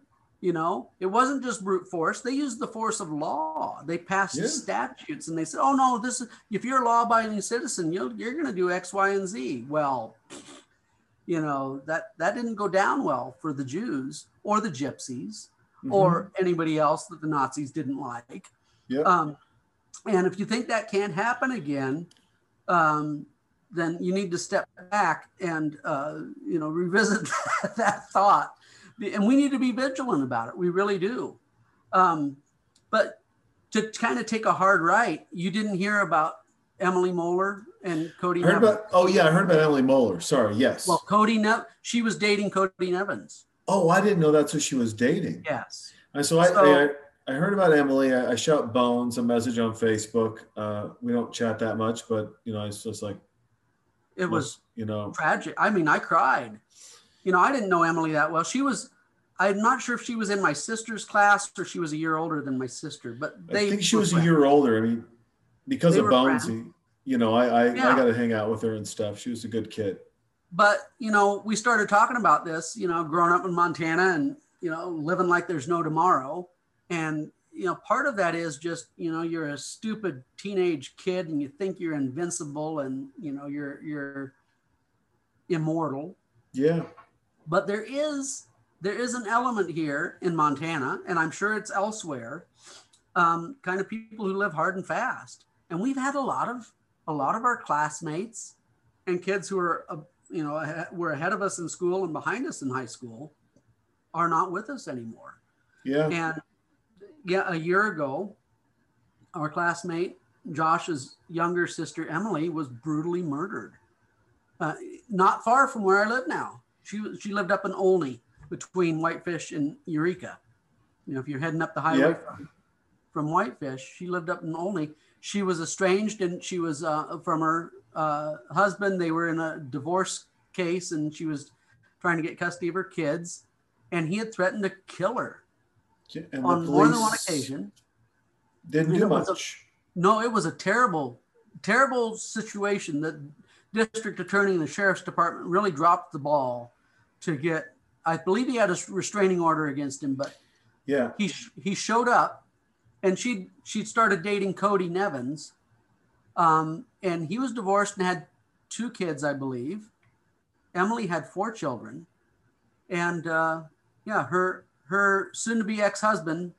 I don't know if they were fully divorced or not. But I can't remember if the divorce wasn't final or if the custody and something else wasn't final. But anyway, a court date was coming up, and shortly before that court date, he showed up in the wee hours of the morning and he had a pistol with him, but instead he chose to murder her with a knife and killed Cody with a knife and killed his three year old daughter with a knife. One And got away, knew- right? Yeah, Piper, Piper, little Piper, and um, the uh, the nine year old, I believe she was nine, ran to a neighbor and Mhm. escaped. But yeah, a, a horrendous act of domestic violence that ended in three horrendous murders. But he had a pistol with him, Jason. Because then he went off in the woods, went back to his pickup. I don't know if he Shot, shot, himself. himself but he, he killed himself with a pistol, shot Yeah. himself with a pistol, either in his truck or in the woods. But he chose to kill her, Emily and his own three year old daughter, Piper, and Cody Nevins with a knife.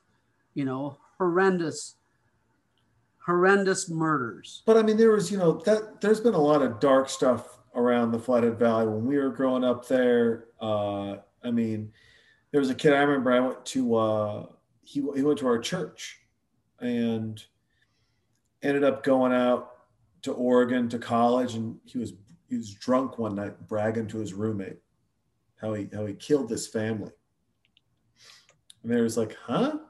You know, the kid's like, hey man, I don't know if that's something you want to brag about. It's really not that cool. He goes, no, I did. Yeah, And the I kid, you know, Google, do do do do. He's like, oh shit, yeah. Parents sold the house that he still wanted to live in. So Yeah. he went and got a shotgun, knocked on the door, go, This used to be my house. They're like, Cool story, kid. Anyways, goodbye. And he's like, Hold on a second. And killed the whole family. I mean, it's it's such a weird thing because everything is painted. You got, you get two paintings in life, right? The big city's a horrible place. Oh my goodness. But then big city's got culture and it's got this, that, the other. You know, and then you've got small towns are racist or inbred or, you know, heretically violent towards outsiders. But they've got good values and they love Jesus and you know whatever whatever the, the the nomenclatures may be around those and man the Flathead Valley from mob bosses living there and organized crime and drugs funneling through there from the Canadian border and then all the extracurricular violence that goes around in that area I wonder you know at at what point does there get some levity in that place? Yeah, I don't I don't know. And this is a great place. Don't get me wrong. I yeah, it is. No, that's just like I just- wouldn't have moved back here if I didn't think it was a great place to raise kids. yeah. No, here's the thing, folks. It's it's not that it's a horrible place. I'm not I'm not trying to say that at all because quite honestly, I mean, you put those you put those crime stats in Los Angeles or Austin, Yeah. Texas, where I live, and, and people be like, "This is the greatest year ever." But in a small area where you grow up, stories magnify. Well, Right. yeah, but weird shit happens here. And Yeah, it's, but- it's sometimes violent. It's sometimes crazy. So, for instance, just a few days ago, up in Hungry Horse, which is, I live in Columbia Falls. If I lived a couple miles, actually, if I lived about a mile west, I'd have a Whitefish address. But Yep. North end of the Flathead Valley, you have to drive through Columbia Falls to go up to Glacier National Park. It's, it's only, the west entrance to Glacier is only about 15 miles from me. Yep. You go through a little town called Hungry Horse, which is in the canyon where the South Fork and the Middle Fork of the, of the Flathead Rivers come together. So just a few days ago, some guy rear ends a dump truck in Hungry Horse, right? and it can't just be, uh, you know, Jesus. Weird traffic accident. You can't just be a traffic accident, right? they're, they're doing, they're tearing up the whole highway going all the way up to Marias Pass. But not only does he rear end a dump truck, he then takes off. They call out the sheriff's department. They have helicopters flying. The guy is on the loose, runs up the little roads out of Hungry Horse, going up toward the dam somewhere. Manhunt's on. So it can't just be a guy rear ends a dump truck. It has to turn into a manhunt in the woods with helicopters and dogs, right? And I still haven't heard the end of the story, but the, the last I heard on you know the local the local Facebook news, you know, people are telling us what's happened or what they've heard, was the, the guy ended up shooting himself. Jesus. Well, it's don't like I mean, the hell, don't know what the story was, but I mean, just weird stuff like that. remember but Crystal Lakes? Remember Crystal Lakes Golf Course? Yes, it- do you know who bought that? it was Lucky Luciano or one, Yes. It's like one of those. just- no one can just buy a golf course up there. It's got to be Lucky Luciano who's got to buy a fucking. I mean, it. Come on, man. Or Moose's golf course? Pizza. Moose's Pizza, which was a mob boss that originally owned it. Um, and the and the uh, the investigator from remember Whitefish Bank, their uh, president was investigating that guy uh, who had bought Crystal Lakes, and the FBI was going to bust him, uh, Capone style. And that bank manager stabbed himself in the back seven times. He committed suicide. this is science, Nick. I don't well, know. you you mentioned you mentioned the kid, and uh, can we say his name? Sure. Murdered Shadow Clark. Yeah. Shadow Clark it was. And mem- remember, I said I totaled my vehicle at Clark's Furniture Factory. Was they That's where it was. Well, we knew the Clarks. I mean, Yeah. I, I went out to that house out on Sunburst or wherever, you know, they lived out in the Sunburst area out of Bigfork, off, Yeah. uh, off the Swan River. Yep. And I remember going up there before they moved. But yeah, yeah, he went to George Fox That's where University. that, that's where that's where yep. Which was not, I mean, that's just over the hill from Linfield where I went to school. Yep. And so I was at college when that happened. I didn't know that Shadow Clark was going to school at George Fox because I used to go over to George Fox and attend Quaker meetings. Mhm. And if I knew a kid from Bigfork was there, I would have looked him up. But I mean, yeah, what a shock. But weird stuff. Like, I mean, that was just like totally out of the blue that that happened. Yeah. But do you remember it was before we were in high school? But Larry Streeter, remember Streeter's Corner, the gas Yep. station there, Highway 35 and what 83, where they can is it Highway? 80? Anyway, the highway going up Swan and and Highway 35 coming out of Bigfork, Streeter's Corner. Larry Streeter was murdered. Do you remember that story? That was a Yep. few years before we were in high school. But uh, I'm trying to think of the kid's name. Was it Ernst? Ted Ernst. Ted Ernst. And he was a wheelchair athlete. You know, he was a paraplegic. Yes. It made uh, Unsolved Mysteries and uh, Dateline. So he lived in Bigfork, Montana. He's a wheelchair athlete. He like, you know, some world-renowned wheelchair athlete. All every business in Stage Line Pizza, um, the whatever the the Lee's Eagle Bend where Lee golfed. Uh, every business there supported him because he went to the Special Olympics and he won the gold medal or something. Yeah, he was like world champion Yeah. doing something wheelchair athletics. And it turns out that he was a burglar. And he had Yeah, talked his younger son into or younger brother into burgling with him. And so he was like the mastermind behind it, but they'd go around to uh, vacate uh, summer summer houses. You know, lots of people have have uh, summer and vacation houses around Bigfork because it's kind of a summer resort community. But he went out and he was burglarizing homes, and they went out to uh, a house that they thought was vacant, and I I believe it was Larry Streeter's neighbor, and Larry Mhm. was Larry Streeter. at had Streeter's Corner. He had the gas station there, and a convenience store, and he was like drove by and he saw lights and he pulls in there, and here, the, you know, the kid in the wheelchair is in the car, but he was sending his younger brother who could walk into the house to burglarize it. And they ended up shooting the guy with a shotgun, killed him, you know, cold blooded murder. Yeah. Weird shit like that happened around not just Bigfork, but the whole Flathead Valley. And it's still, you know, every once in a while I'm reading a story, I'm like, what the hell is wrong with the world? And I don't know if it's, does this stuff only happen here? I don't think so. But it, it, it, it just kind of, I don't know, it piles up on me thinking, did I, did I uh, make the right choice moving back to the Flathead Valley? Because there are there are some loose cannons around here who just do weird shit and some of it's violent and terrible it is. I mean, especially you know, you get up around uh, Hungry Horse in that area. It's just it's a it's a hot area. a little But sketchy well i am going to tell i will tell a story on you oh, hold on. Let me tell a story. Hold on.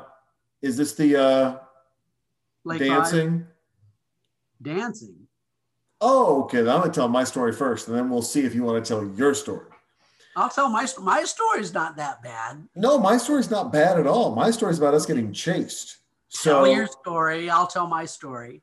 So I don't know if you remember uh, when we lived together at Revo and Brenda's house yeah. in Whitefish, and one night we went to the Silver Boulette, not the Silver Oh. Bullet, because how dare anyone disrespect that classy establishment where jason i need to was- stop you. I need to stop you right now because chelsea and i drive by the silver boulet whenever we go south, you know, going down to Bigfork, the Silver Boulet is on our way. The Silver Boulet is for sale, Jason. You- How much? Nick, how I'm- much? I want to say they're asking like five or six hundred thousand bucks. Okay. I'm You know, it's a pizza a little- parlor. I was thinking a little bar. lower because of location Well, and violence like, factor.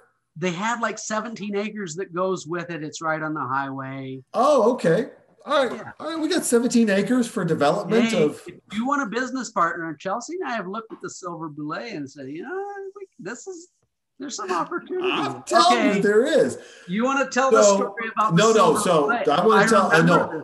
I want to tell the first one, not the Ah. dance, not the dancer one, the one where you almost got me beat up, to where the pool tables were involved and they were playing three ball, and I was back at school, right? And we're hanging out, we're having a good time, and come in, silver and I'm like, what's three ball?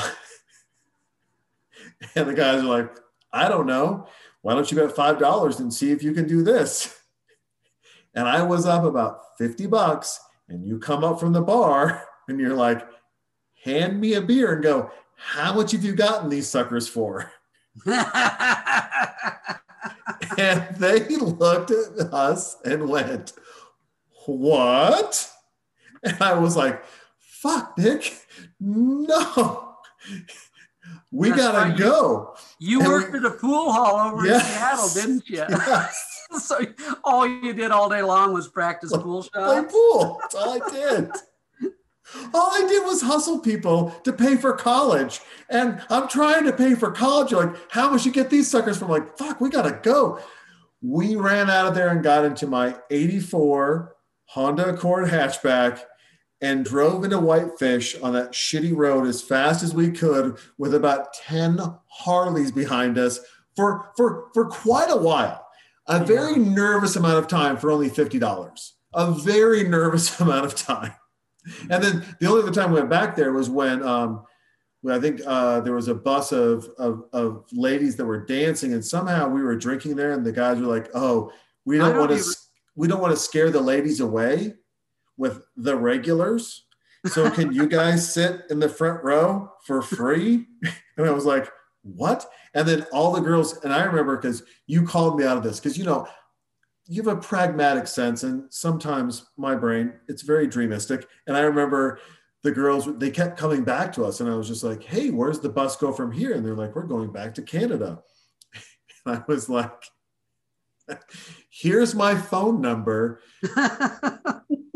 Better yet we're going to actually be at the great northern bar right now so when you guys get done, if you want to stop and have a drink, you should. And the girls were like, yeah, sure. And I'm like giving them more money. And you're like, they're not coming. And I was like, she took my phone number and the name of the bar. Pretty sure they're showing up. And we sat in the Great Northern till that place shut down by ourselves. No strippers showed up. I don't even remember how we ended up at the Silver Bu- Bullet. That the Either Silver time. Bullet, Sorry, the Silver. Bull. Either Bullet. time. Obviously, it was some time where we were driving and because you are, and, and folks, this is very true. Nick's not a partier. I'm not necessarily a partier. I'm a guy who likes to stop anywhere and have a cocktail. And there's a distinct difference. Partiers are, are different in my mind. I am the have fun, chat with people cocktail guy. So probably it was my fault every time where we were just driving by and then we just see a hundred Harleys. And I was like, how cute is it to have a hundred Harleys and one Honda in the parking lot? Let's find out. Oh yeah, I, I don't remember that. And I, they I wouldn't remember ID how we ended up there. I, rem- I remember the going there. what I remember about it was I had no cash on me. oh yeah, no, they don't no- take credit cards. There's No, no, no. I had no cash on me, and these girls are of course dancing, and they oh out. that night, yeah. Yeah, but but like some girls like you need to give me a dollar. I'm like, what the hell? I need. Why do I need to give you a dollar? She's like, you need to give me a dollar. Ask your buddy for a dollar. I'm like, I'd like rib you. Like, I need a dollar, Jason. And he's like, you're slipping me a buck so I could like hand this dancer a dollar. And it was shortly after that. I'm like, we need to get the hell out of here. I'm not doing this. I'm not letting nickel and dime. There's no cash on me. She's shaming me. I'm like, I didn't even ask to be here, man. I know. We were told to sit up front so you girls wouldn't get scared away. All right. We were like the nice faces. And you know, that summer, and Brenda and Remo, they were amazing to me that summer because that was the summer I graduated college. Yeah. I was just out of college. That was the last summer I spent in Montana. And, you know, your mom and your stepdad, Revo, were so gracious. They said, Hey, we have the bedroom in the basement. You know, it's yours for the summer. Yep. So, and my parents had gotten divorced and we're not here anymore.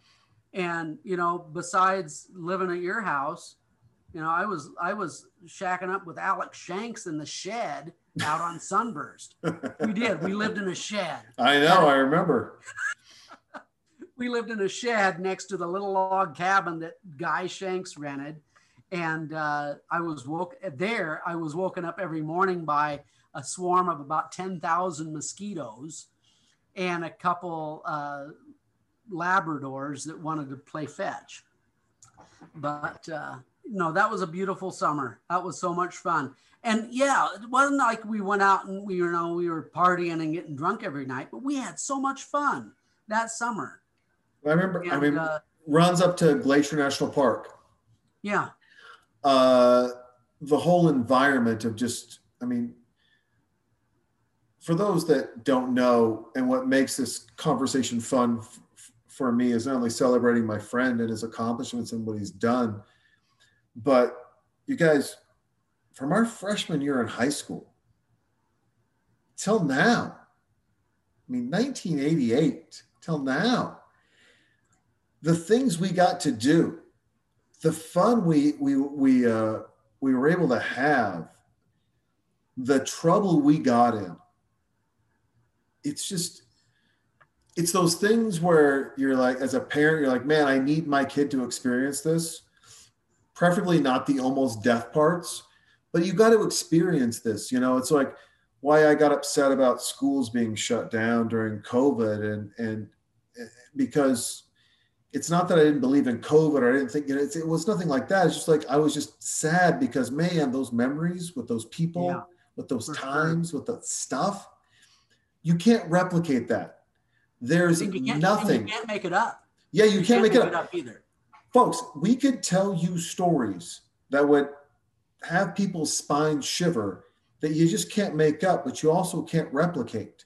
There's no Zoom class, there's no conference call, there's no whatever app you want to build where all the girls or all the boys can have a Sadie Hawkins dance together. Nothing can recreate what two friends can do when given a little bit of freedom and a little bit of fun and the chance to be together. Nothing at all. And that is is the magic of community and people and, and, and friendships and, and families or or whatever the hell you want to call them. That that's the beauty of it. That that's the glue. That's the thing that that that keeps us together. Do Nick and I see each other every day? No. I mean, we've gone what 10 year stretches without physically, you know, Oh yeah. Well, hanging I- out. Yeah, I, I would try to drop in on you when you were in Washington. Yep. And I, I saw you at least once, maybe twice in California. Yeah. Then you were like off the radar doing stuff. I don't know what in the hell you were doing for a few years. Fishing. I think you were. yeah, fishing, hanging out. You know. I think were, no. Were, were you I'm like the- fishing in Mexico or something? I was a partner in a very lucrative I thought you were fishing in tournament. jail. Honest, seriously, I thought you might have been in jail somewhere. I Well, called. I called- My death threats made the front page of the New York Times. Like, there's this. A popular. Here's the funny thing. I, I wanted to bring this up too, but because this is interesting. Of our graduating class, this is what I think is the most hilarious. Of all the people we graduated with, all the fun, and I'm not, you know, uh, and we we graduated with some very intelligent and and fun people. But here's the here's the unique thing. Anyone who sees a movie about high school graduating class, like, oh, they got this wrong, da da da da, whatever it may be. You look at these grad, you look at our graduating class, you look at our yearbook, you look at where people are at and what they're doing, and it's not that it was so much accurate as it was our comments about one another in our yearbooks and how we talked were extremely accurate. Like when Mhm. people like, what's Jason gonna do? What's gonna happen? You know, like people answering questions inside my yearbook. Yeah. like, God only knows, but we'll all hear about it. Like those are the things that are written in. And it's true. Like I asked my friends, I'm like, what do I do? And they're like, I have no idea. If there's I there's one thing that's sheer in my relationship with Jason. I don't know what he does.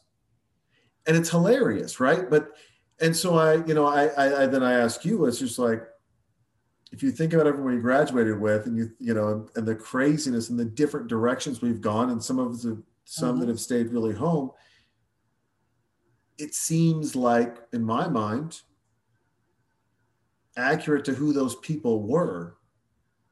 Uh, not limiting them in any way, just saying that it seemed like that's what they wanted to do when I knew them, and they and Yeah. they stayed true to the course. a lot of yeah a lot of friends that i've kept in touch with on uh, you know through social media for sure. And but I want to say the last you know you stopped by my house here when Yep. you came up to see your grandma Yep. with Harper, and uh, I want to say the last time I saw you before that was when Chelsea and I went to Texas after we were first married. yeah And Ate at Hot Daddy. You were just barely engaged at that. Yep. So yeah, and that was that was that was ten years ago. 10 years so we ago. went ten years without seeing each other in person. yeah. But uh, okay, I'm going to tell a story on you Please do. because I was thinking about Hungry Horse, right? Going up to the park. oh, shit. Do you remember a? It was a, a, a Thanksgiving weekend, and I don't recall what year it was. It must have been when we were in high school. We Okay. must have been in high school All right. because it wouldn't have been after college. Uh, you know, it, couldn't have been after we went to college because we wouldn't have been home. So we must have been in high school. I'm thinking it was our senior year, Okay. Thanksgiving. Somebody at your church was going away for the weekend and they had wood heat, nothing else. They had a wood stove. And they asked you to stay at their house up on Lake Five just to stoke the wood stove so their pipes didn't freeze. Do you remember this? No, but I wouldn't have trusted me to do that, job. Jesus Christ. Well, you went to Cavalry Chapel. You went to Cavalry Chapel, so you like they were nice people. They, I'm sure they were. I'm sure they were super nice, but I'm a moron today. Like I was. Oh, so, Jesus. so Lake Five, you were house sitting at Lake Five Oh, for that's- Thanksgiving weekend. That's the guy you trust. Yeah. Okay. And the, so that's the backstory. They had no electric heat, no baseboards or anything. You had to you had to keep this wood stove stoked so their pipes didn't freeze because it got like 10 below that weekend. And you invited me up. I know I stayed at least one night there. Yes. And, and yes. some other friends came over. I mean, a couple girls that I'm sure we were trying to hit on, and that didn't oh. go anywhere because No, never it didn't. Never did. Never. But I remember somebody else stopped by. There was a hot tub out there. Remember there was Yep. a hot tub because that hot tub plays into this because we got this crazy idea and we weren't even drinking. I mean, we didn't drink. That's true. We really didn't drink back then. No, I mean, we weren't like under the influence of anything except our own stupidity. We got the crazy idea that we were going to go down to the dock and break the ice and jump in Lake Five. God, that's 10 right. below zero. That's right. That's right. Because our skin, it froze on our skin going back up to the hot tub. We Well, cracked yeah, and we Lake ran. Five, Lake Five, there was this, there's a steep shoreline going down, Yes. and there was snow on the ground. So, yeah. like, I mean, I don't even remember. I, I, I can't even remember if there were stairs or anything. I do remember you and I were on the end of that dock, and of course we like, you know, had to kick down and break the ice a little bit before we jumped. But you and I were holding on with like both of our hands. Like, like if I'm going, you're going. Like we're not. like we're going together, brother. Like, and I'm looking at you like you're gonna let me jump, and you're gonna stand there, and you're gonna laugh at me. And I'm sure you're thinking the same thing. So we're like Yep. holding on, like what? Okay, we're going on three. And I remember like we had to count to three more than once. oh yeah. We jumped in Lake Five when it was 10 degrees below zero.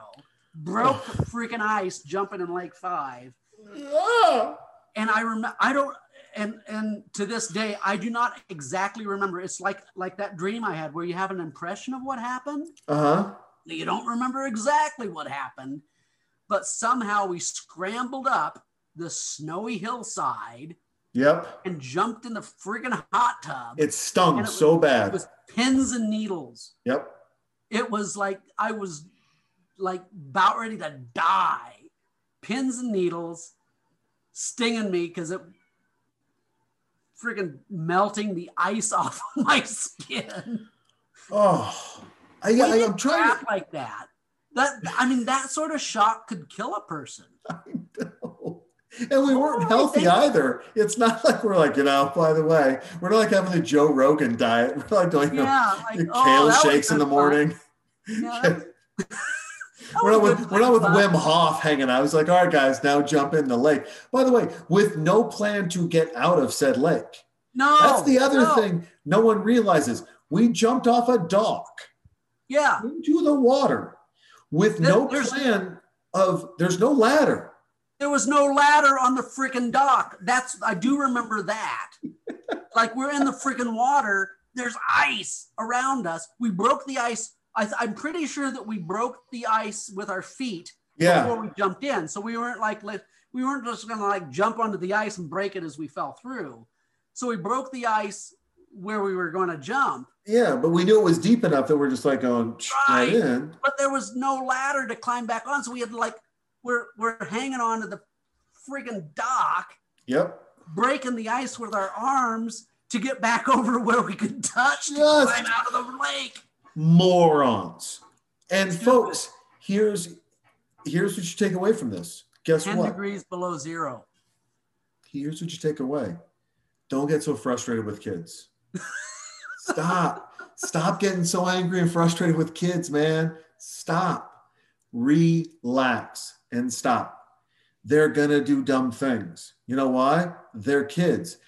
Just don't have them do the dumb shit we did, and you're good. Okay? Think about what our parents went through. All right?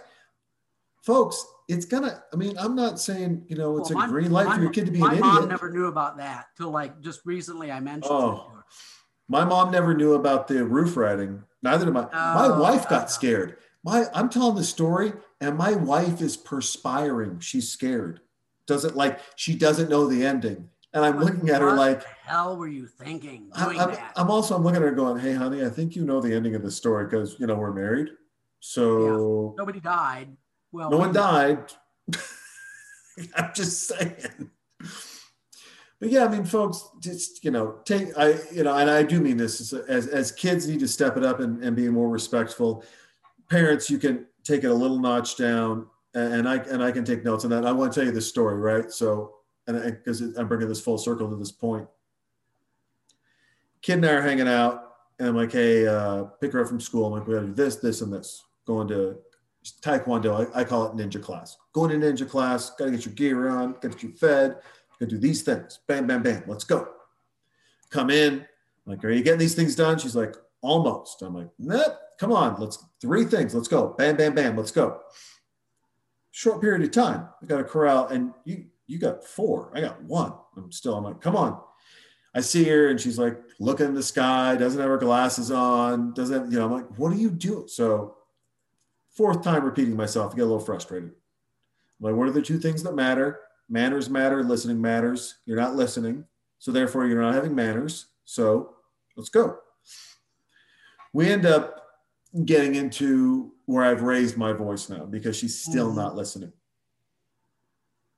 Mom calls because she's traveling for work. You know, it's FaceTime. I'm just, you know, that's mean. And, you know, all the stuff. Go to Taekwondo, coming back. I'm like, hey, I want to tell you something. She goes, sure. I'm like, I know when I raise my voice sometimes, uh, you don't like it. I know that. I also know that when I ask you to do something, I'm asking you to do it because it's important. So let's make a deal. We're going to work on you listening better. We're going to work on my voice coming down. And she goes, That sounds great. Thanks, Dad. And I don't know how everyone else grew up, but I never had that conversation with my parents, Oh hell no, no. especially not Lee. Right? I mean, like, uh, you know, my way's the highway, and it's the only highway, and it's a free country, but you can't move unless you get on my highway. So here we go. Here are the rules. And I just wanted to be better. Like my only goal is that my kid's going to be better than me. That's my only goal in life. You know, so for Indiana Jones, when you look at this whole movie, and you look at Sean Connery looking back, he's kind of this goofy dad, but he really does want his son to be this. He's proud of his son, but he wants to make sure he's just better than him. He just does it at a at a better level of excellence, and his son has, has accomplished that goal. And that's all I want for me and my kid. I want her to be better. And in wanting her to be better, what's very interesting is in finding out that her personality and how I approach that personality decides how what she absorbs or doesn't absorb. A. And then B is if I really want her to be better, then that means I have to be a better parent. Yep, for sure. Well, Jason, that's that's I think that's kind of the uh, you know that's the story of human history, and I think about this all the time when I'm researching family trees Mhm. or even my own family. You know, there's a great quote um, in a movie. I believe it's called "Look Who's Coming to Dinner." It's an old movie with Sidney Poitier and Spencer Tracy and Katharine Hepburn. And the gist of the movie is Sidney Poitier is black Mhm. and he's um, going to marry. Oh, guess who's coming to dinner? Guess who's coming to dinner? Yep. Yeah, that's it. That's it. Yep.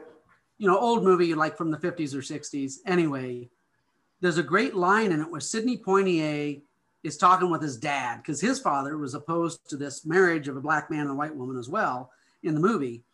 And Sidney Poitier says, you know, to his dad, wagging his finger, you know, look, old man, you know, I don't owe you anything. You know, you did what you did because you wanted me to have a better life. That's because you owed it to me as your son. He goes, and the way I pay that back is not as your son doing what you tell me to do because I owe it to my parents. The way you pay it back is you pay it forward. You pay it to your kids. So, and I think that's really a it's a valid concept. We owe it to the next generation to make the world a better place. Yep. And yeah, you can be proud of your ancestors. You can be, you know, not proud of your ancestors. You know, but guess what? You had nothing to do with what your parents or grandparents or great grandparents did. But you have everything to do with what you do right now.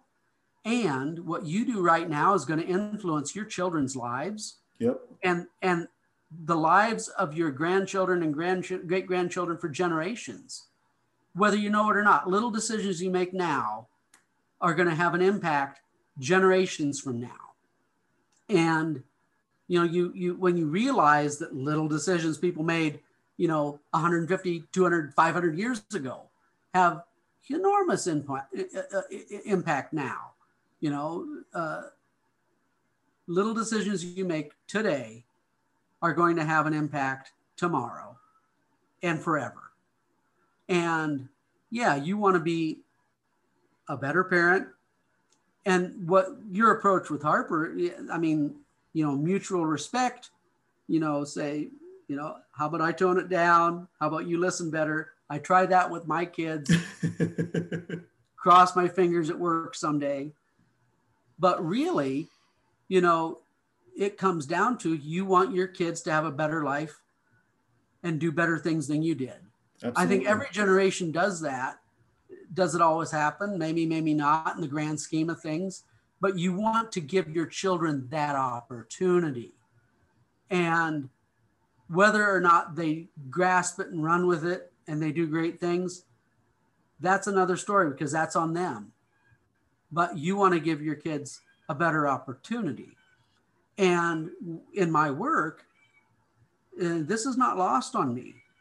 Some people in our history did not have that privilege. Slaves, for instance, did not have the privilege of giving their children a better life because they were born into a situation where they had no control over what happened to their own little family group or their children's future. Um, and we are very privileged in the, the modern times we live in, where we have so much more freedom today than people did 150 years ago. Whether you're black, white, Native American, Hispanic, Asian, European, it doesn't matter where you came from. People today have more freedom than they've ever had in the history of mankind. Oh, 100%. One. And we shouldn't take that for, for granted. And the greatest, I think the greatest freedom we have is to give our children the opportunity to do even better in Yeah. the future. That that being said, that being said, you know, depending, you know, what statistics you look at, uh, between 15 and 45 million people live in some form of slavery today. Yeah. You know, it's not gone, whether it's just economic servitude or de facto, like I'm holding you in bondage to work for me. Um, you know, there are people out there who do not have this privilege that we have to decide what we're going to do with our own lives. But ultimately, You know, I have kids. I want my kids to have a better life. Some people, you know, some of my friends, they they don't they don't have children.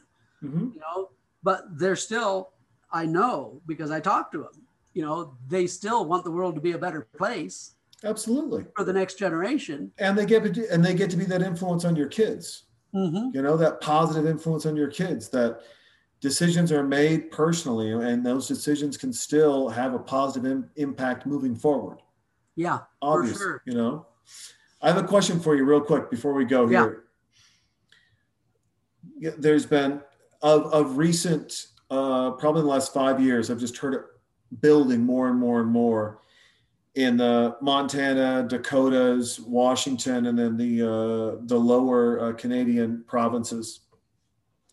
The Catholic Church harboring uh, Native American children, taking Hmm. them out of the tribes to indoctrinate them in Western culture, and how many of those kids died or were so far removed from their family that they, there's no records back. Have you have you uh, uncovered or uh, addressed that in your show or um, No, in your own no. in your own research? Okay, not not in the not in our show, not in Okay. finding your roots, and not in any research I've done personally.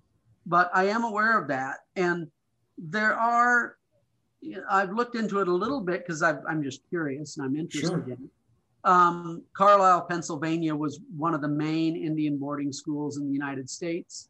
Um, there's others, other Indian boarding schools in the United States, but yes, I've read a lot about the Canadians because it was a lot more prevalent hmm with the First Nation people in Canada to just go in and systematically remove pretty much every school age kid Yep. and send them off to a boarding school, which were run uh, largely by the Catholic Church, as I understand it. And yeah, they're they are. I mean, it was anecdotal in the families, and there are some records that a lot of the kids died, and you know the families never saw their children again. But uh, there's been some research and been some excavations at some of these boarding schools where there's, I mean, it's just like mass graves. Kids died, and there's a lot of unanswered questions. And these are Native American children who were forcibly removed from their families, ostensibly for their own good to immerse them in Western culture, you know, eradicate their own culture and language. Um, but ultimately, a lot of these kids died, and it's questioned: were they murdered? Were they? Did they die from neglect? Were they just, you know, were they severely treated, and they died from, you know, wounds just from, you know, harsh discipline? hmm or you know, there's a lot of unanswered questions. We don't Yeah. have those those answers. Um, but I am I'm in a number of social media groups where those subjects are, you know, pertinent. Yeah, And- and it, it's tragic because it's it's, you coming to light. It is coming to light for sure. and I think it's beautiful. I think it's it's interesting, right? I, I, I want to close with asking this question. You know, of all this stuff coming to light, I don't mean it flippantly when I say it's it's it's good to see, but I think it's good to see the the beauty and the ugliness of humanity. But as a person who lives in history,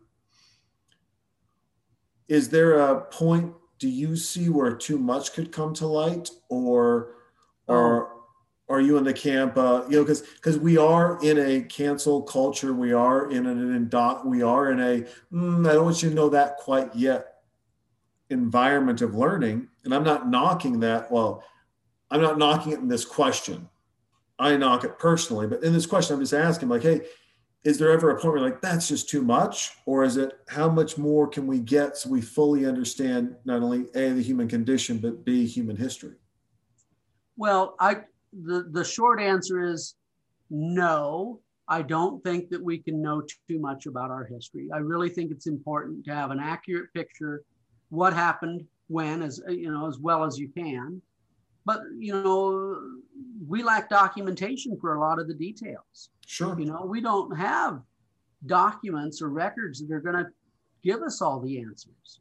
But to have a, a, a, big picture, to have an under, you know, at least a cursory understanding of history and have those facts available to us allows us to understand what where we got today. What I do documenting family trees puts a personal face on that. Mhm. because if I can document a family tree back, um, you know, and, and, and establish a personal connection between somebody, say, we're, who we're interviewing, and say, these are your relatives. These, this is how you are related to these people who were alive during this this historical event, or were sometimes major players in this historical event.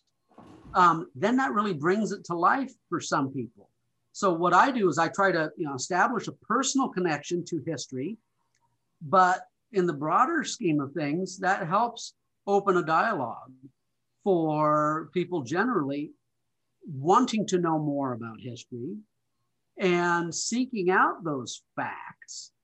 And then what you do with those facts, well, guess what? That's up to you and your conscience. And, uh, you know, in my mind, you know, some of our history is very ugly.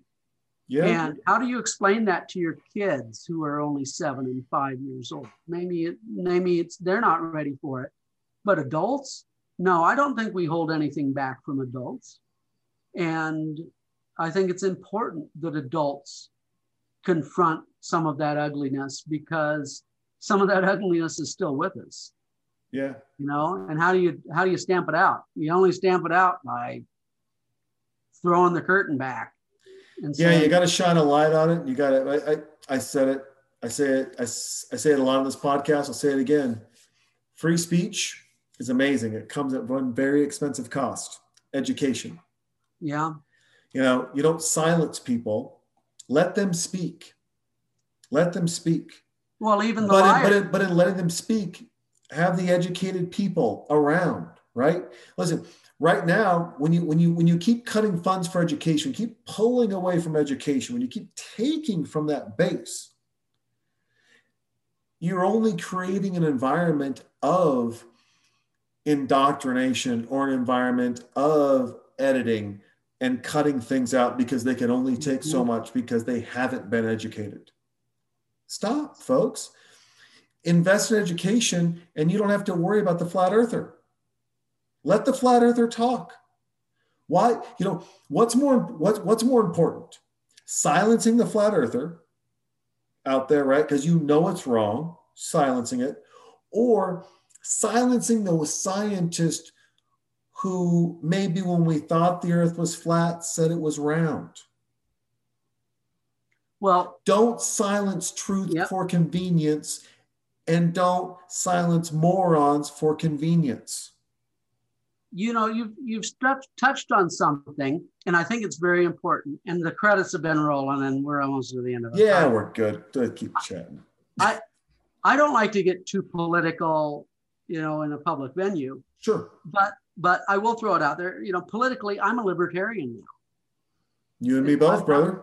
I am no longer registered with one of those dinosaur parties. So politically, I'm a libertarian, but like at heart, I'm a libertarian. I'm a live and live, let live and let live kind of guy.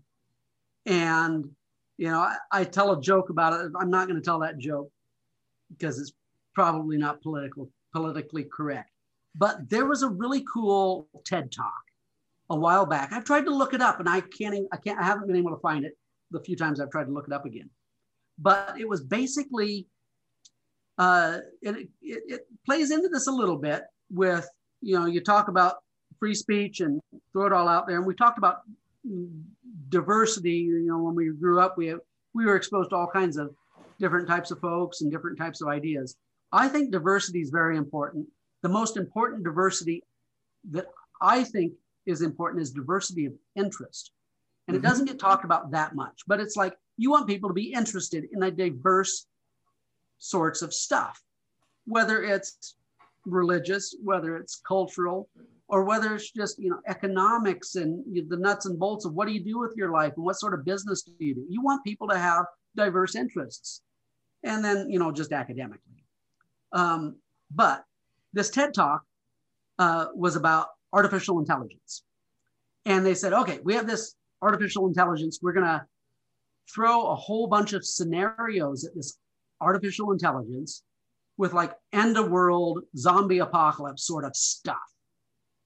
And this AI is going to come up with, you know, how should we organize society in order to deal with and survive these catastrophes. And I mean, we're talking about asteroids hitting the earth, you know, uh, apocalyptic sort of stuff, tidal waves, volcanoes, you know, all sort of pandemics. It's all, it's all shut it down, bitch. We're done. You're all Exactly. dead.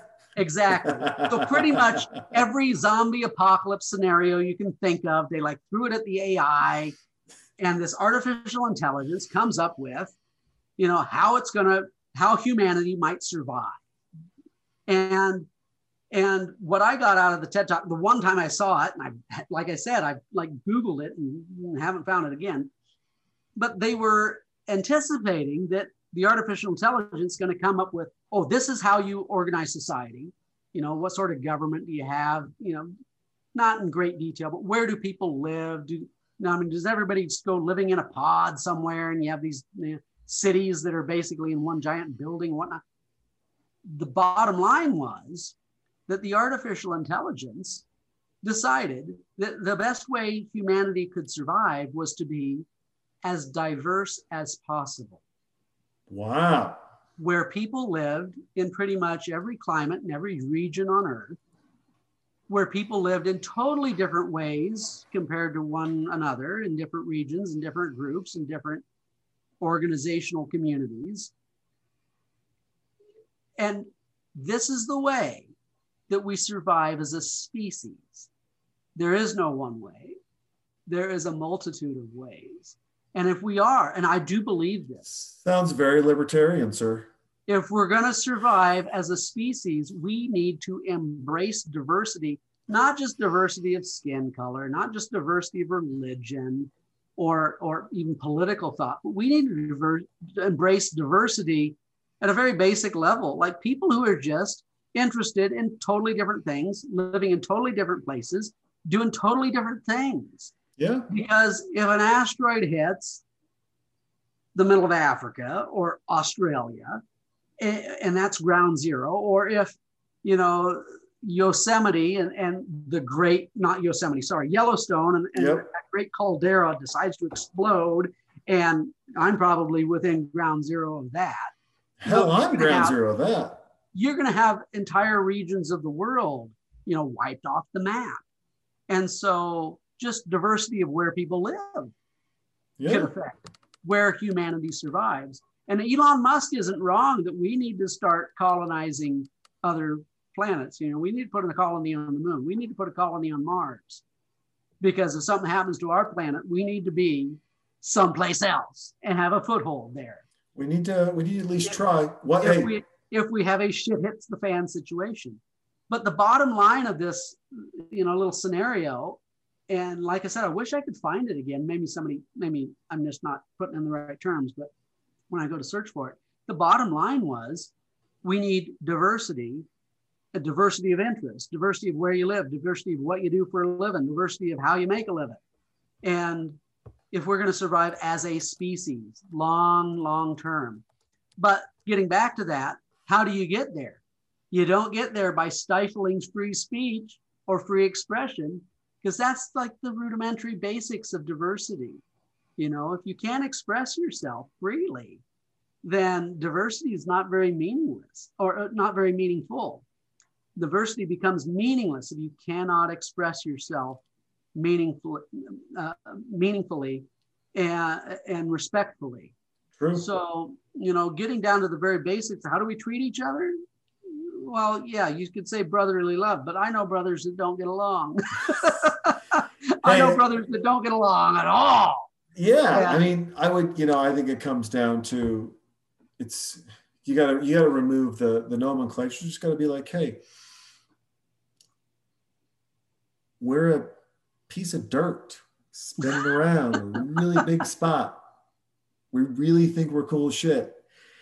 And we need that to keep surviving. But reality says we're not that cool. So let's be a little nicer. You know, if we could just remove the politics, I, I, I told this to a friend the other day. I said, you know, you know what? If politics weren't around, COVID, the response for helping people for getting things done without politics, hmm well, we wouldn't have a problem. Yeah. I just firmly believe in the heart of hearts, people are good. I just do.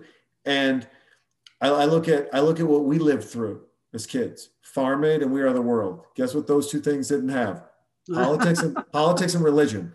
Guess what politics and religions don't don't get to get their greedy little hands into? And guess what? People just got to help each other out. Well, farmers got a little help from people, from from from some t-shirts, some hats, and some singing.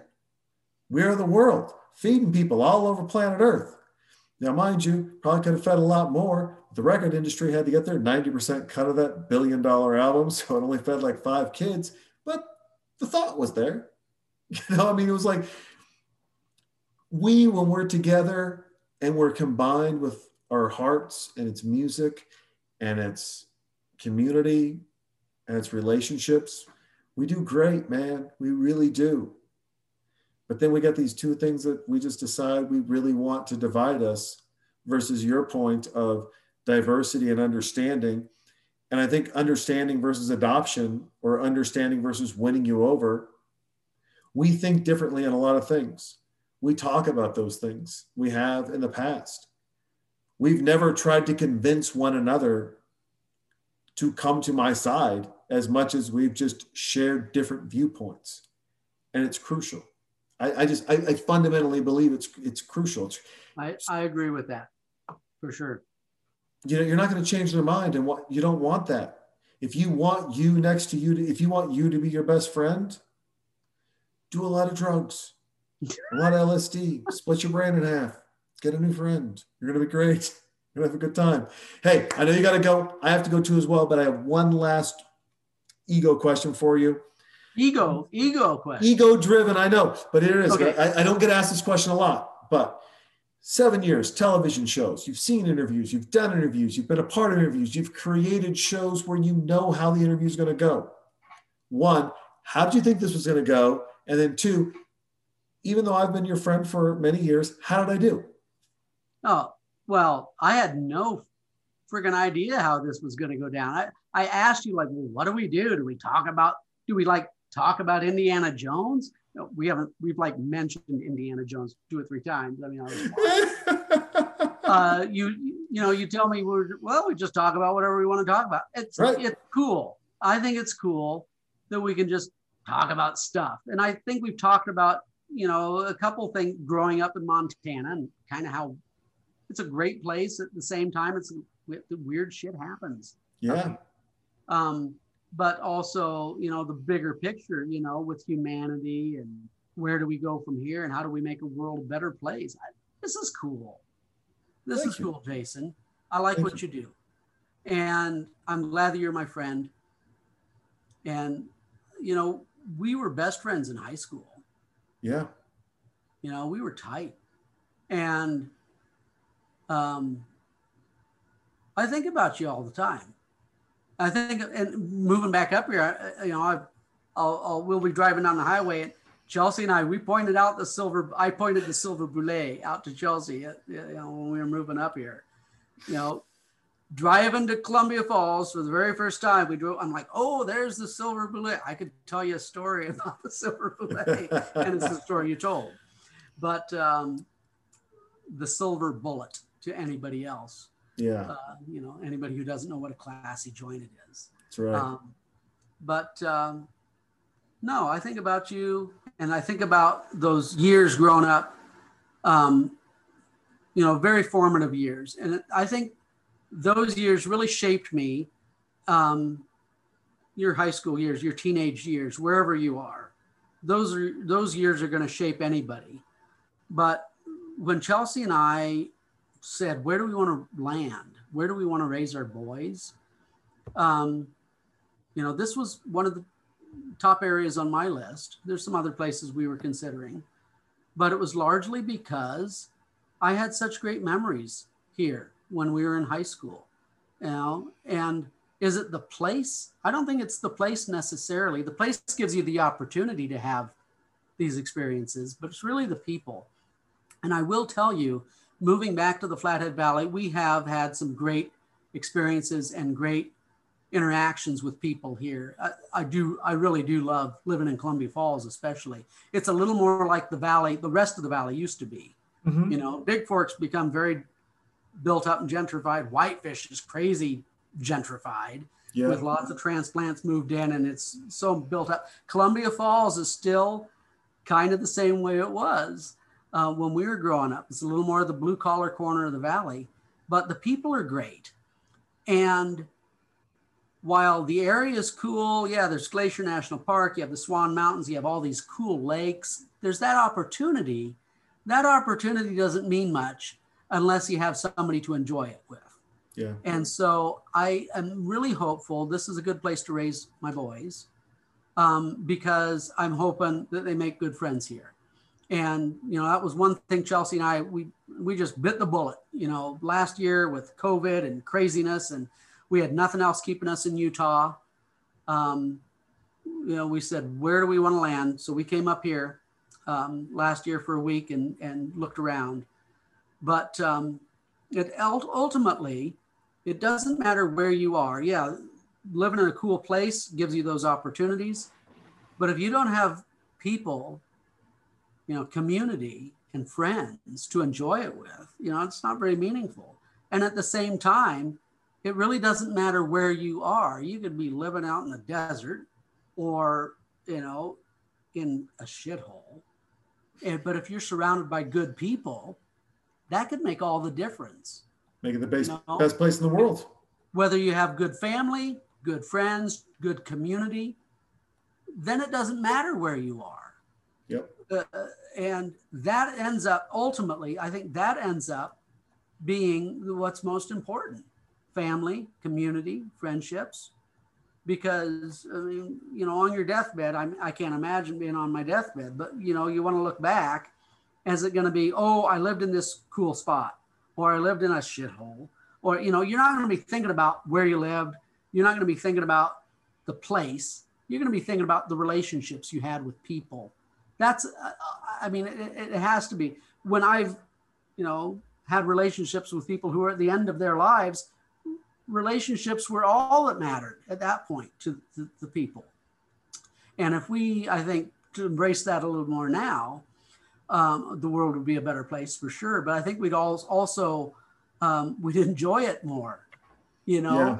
making the world a better place doesn't have to be a, a, a- a boring stoic thing. You can enjoy it while you're doing it. You know, So- Absolutely. Absolutely. No, those are those are wise words. Wise, wise words. Well, listen, uh, Nick, as I close this out, I say this every time and I mean it every time. A little different with you. Um, you can go to the store and buy a banana and go bad. You got to go to the store and buy another banana. The bread goes bad, the milk goes bad. Go buy some more stuff. Time's the one thing we never get back. When true. it's gone, it's gone. And so whether it's a, a friend for, she's over, you know, 30 years or 33, 33 years. years, 33 years strong, or, uh, or as a stranger, it, it's still, you got four boys, you got a wife, you got a job, you know, it, it's, it's, it always blows me away that someone wants to spend two hours of their time with me just chatting. It really does. It does, man. It blows me away every time. Well, I had no idea you even did this. Seriously, I, I didn't. I, mean, I saw on like I, I saw on Facebook. Yeah, you did this talking over movie stuff. I didn't pay any attention to it. And then you told me Yeah. what it was. I'm like, what? You do what? And I Yeah. like listened to a few of them. I'm like, that's kind of cool. I'm Yeah. game. Get a little numbers, you know, we do, we'll do a couple Yeah, hundred is- downloads of this, have some fun. But it's, you know, but it blows me away that people still spend the time to do it. And so uh, with something you don't get back that you generally you share it with me. Um, and you've shared so much of it with me with so many crazy adventures and so many good times and uh, so many times when uh, you know when when I wasn't my best and you brought me up. It's never forgotten, man. You've always had a special place in my heart. You always will. You're a dear, dear friend to me. You always will be. I love you deeply. Thank you, man. I love you. Be good, brother, and uh, we'll talk soon. Okay. Good night. Good night.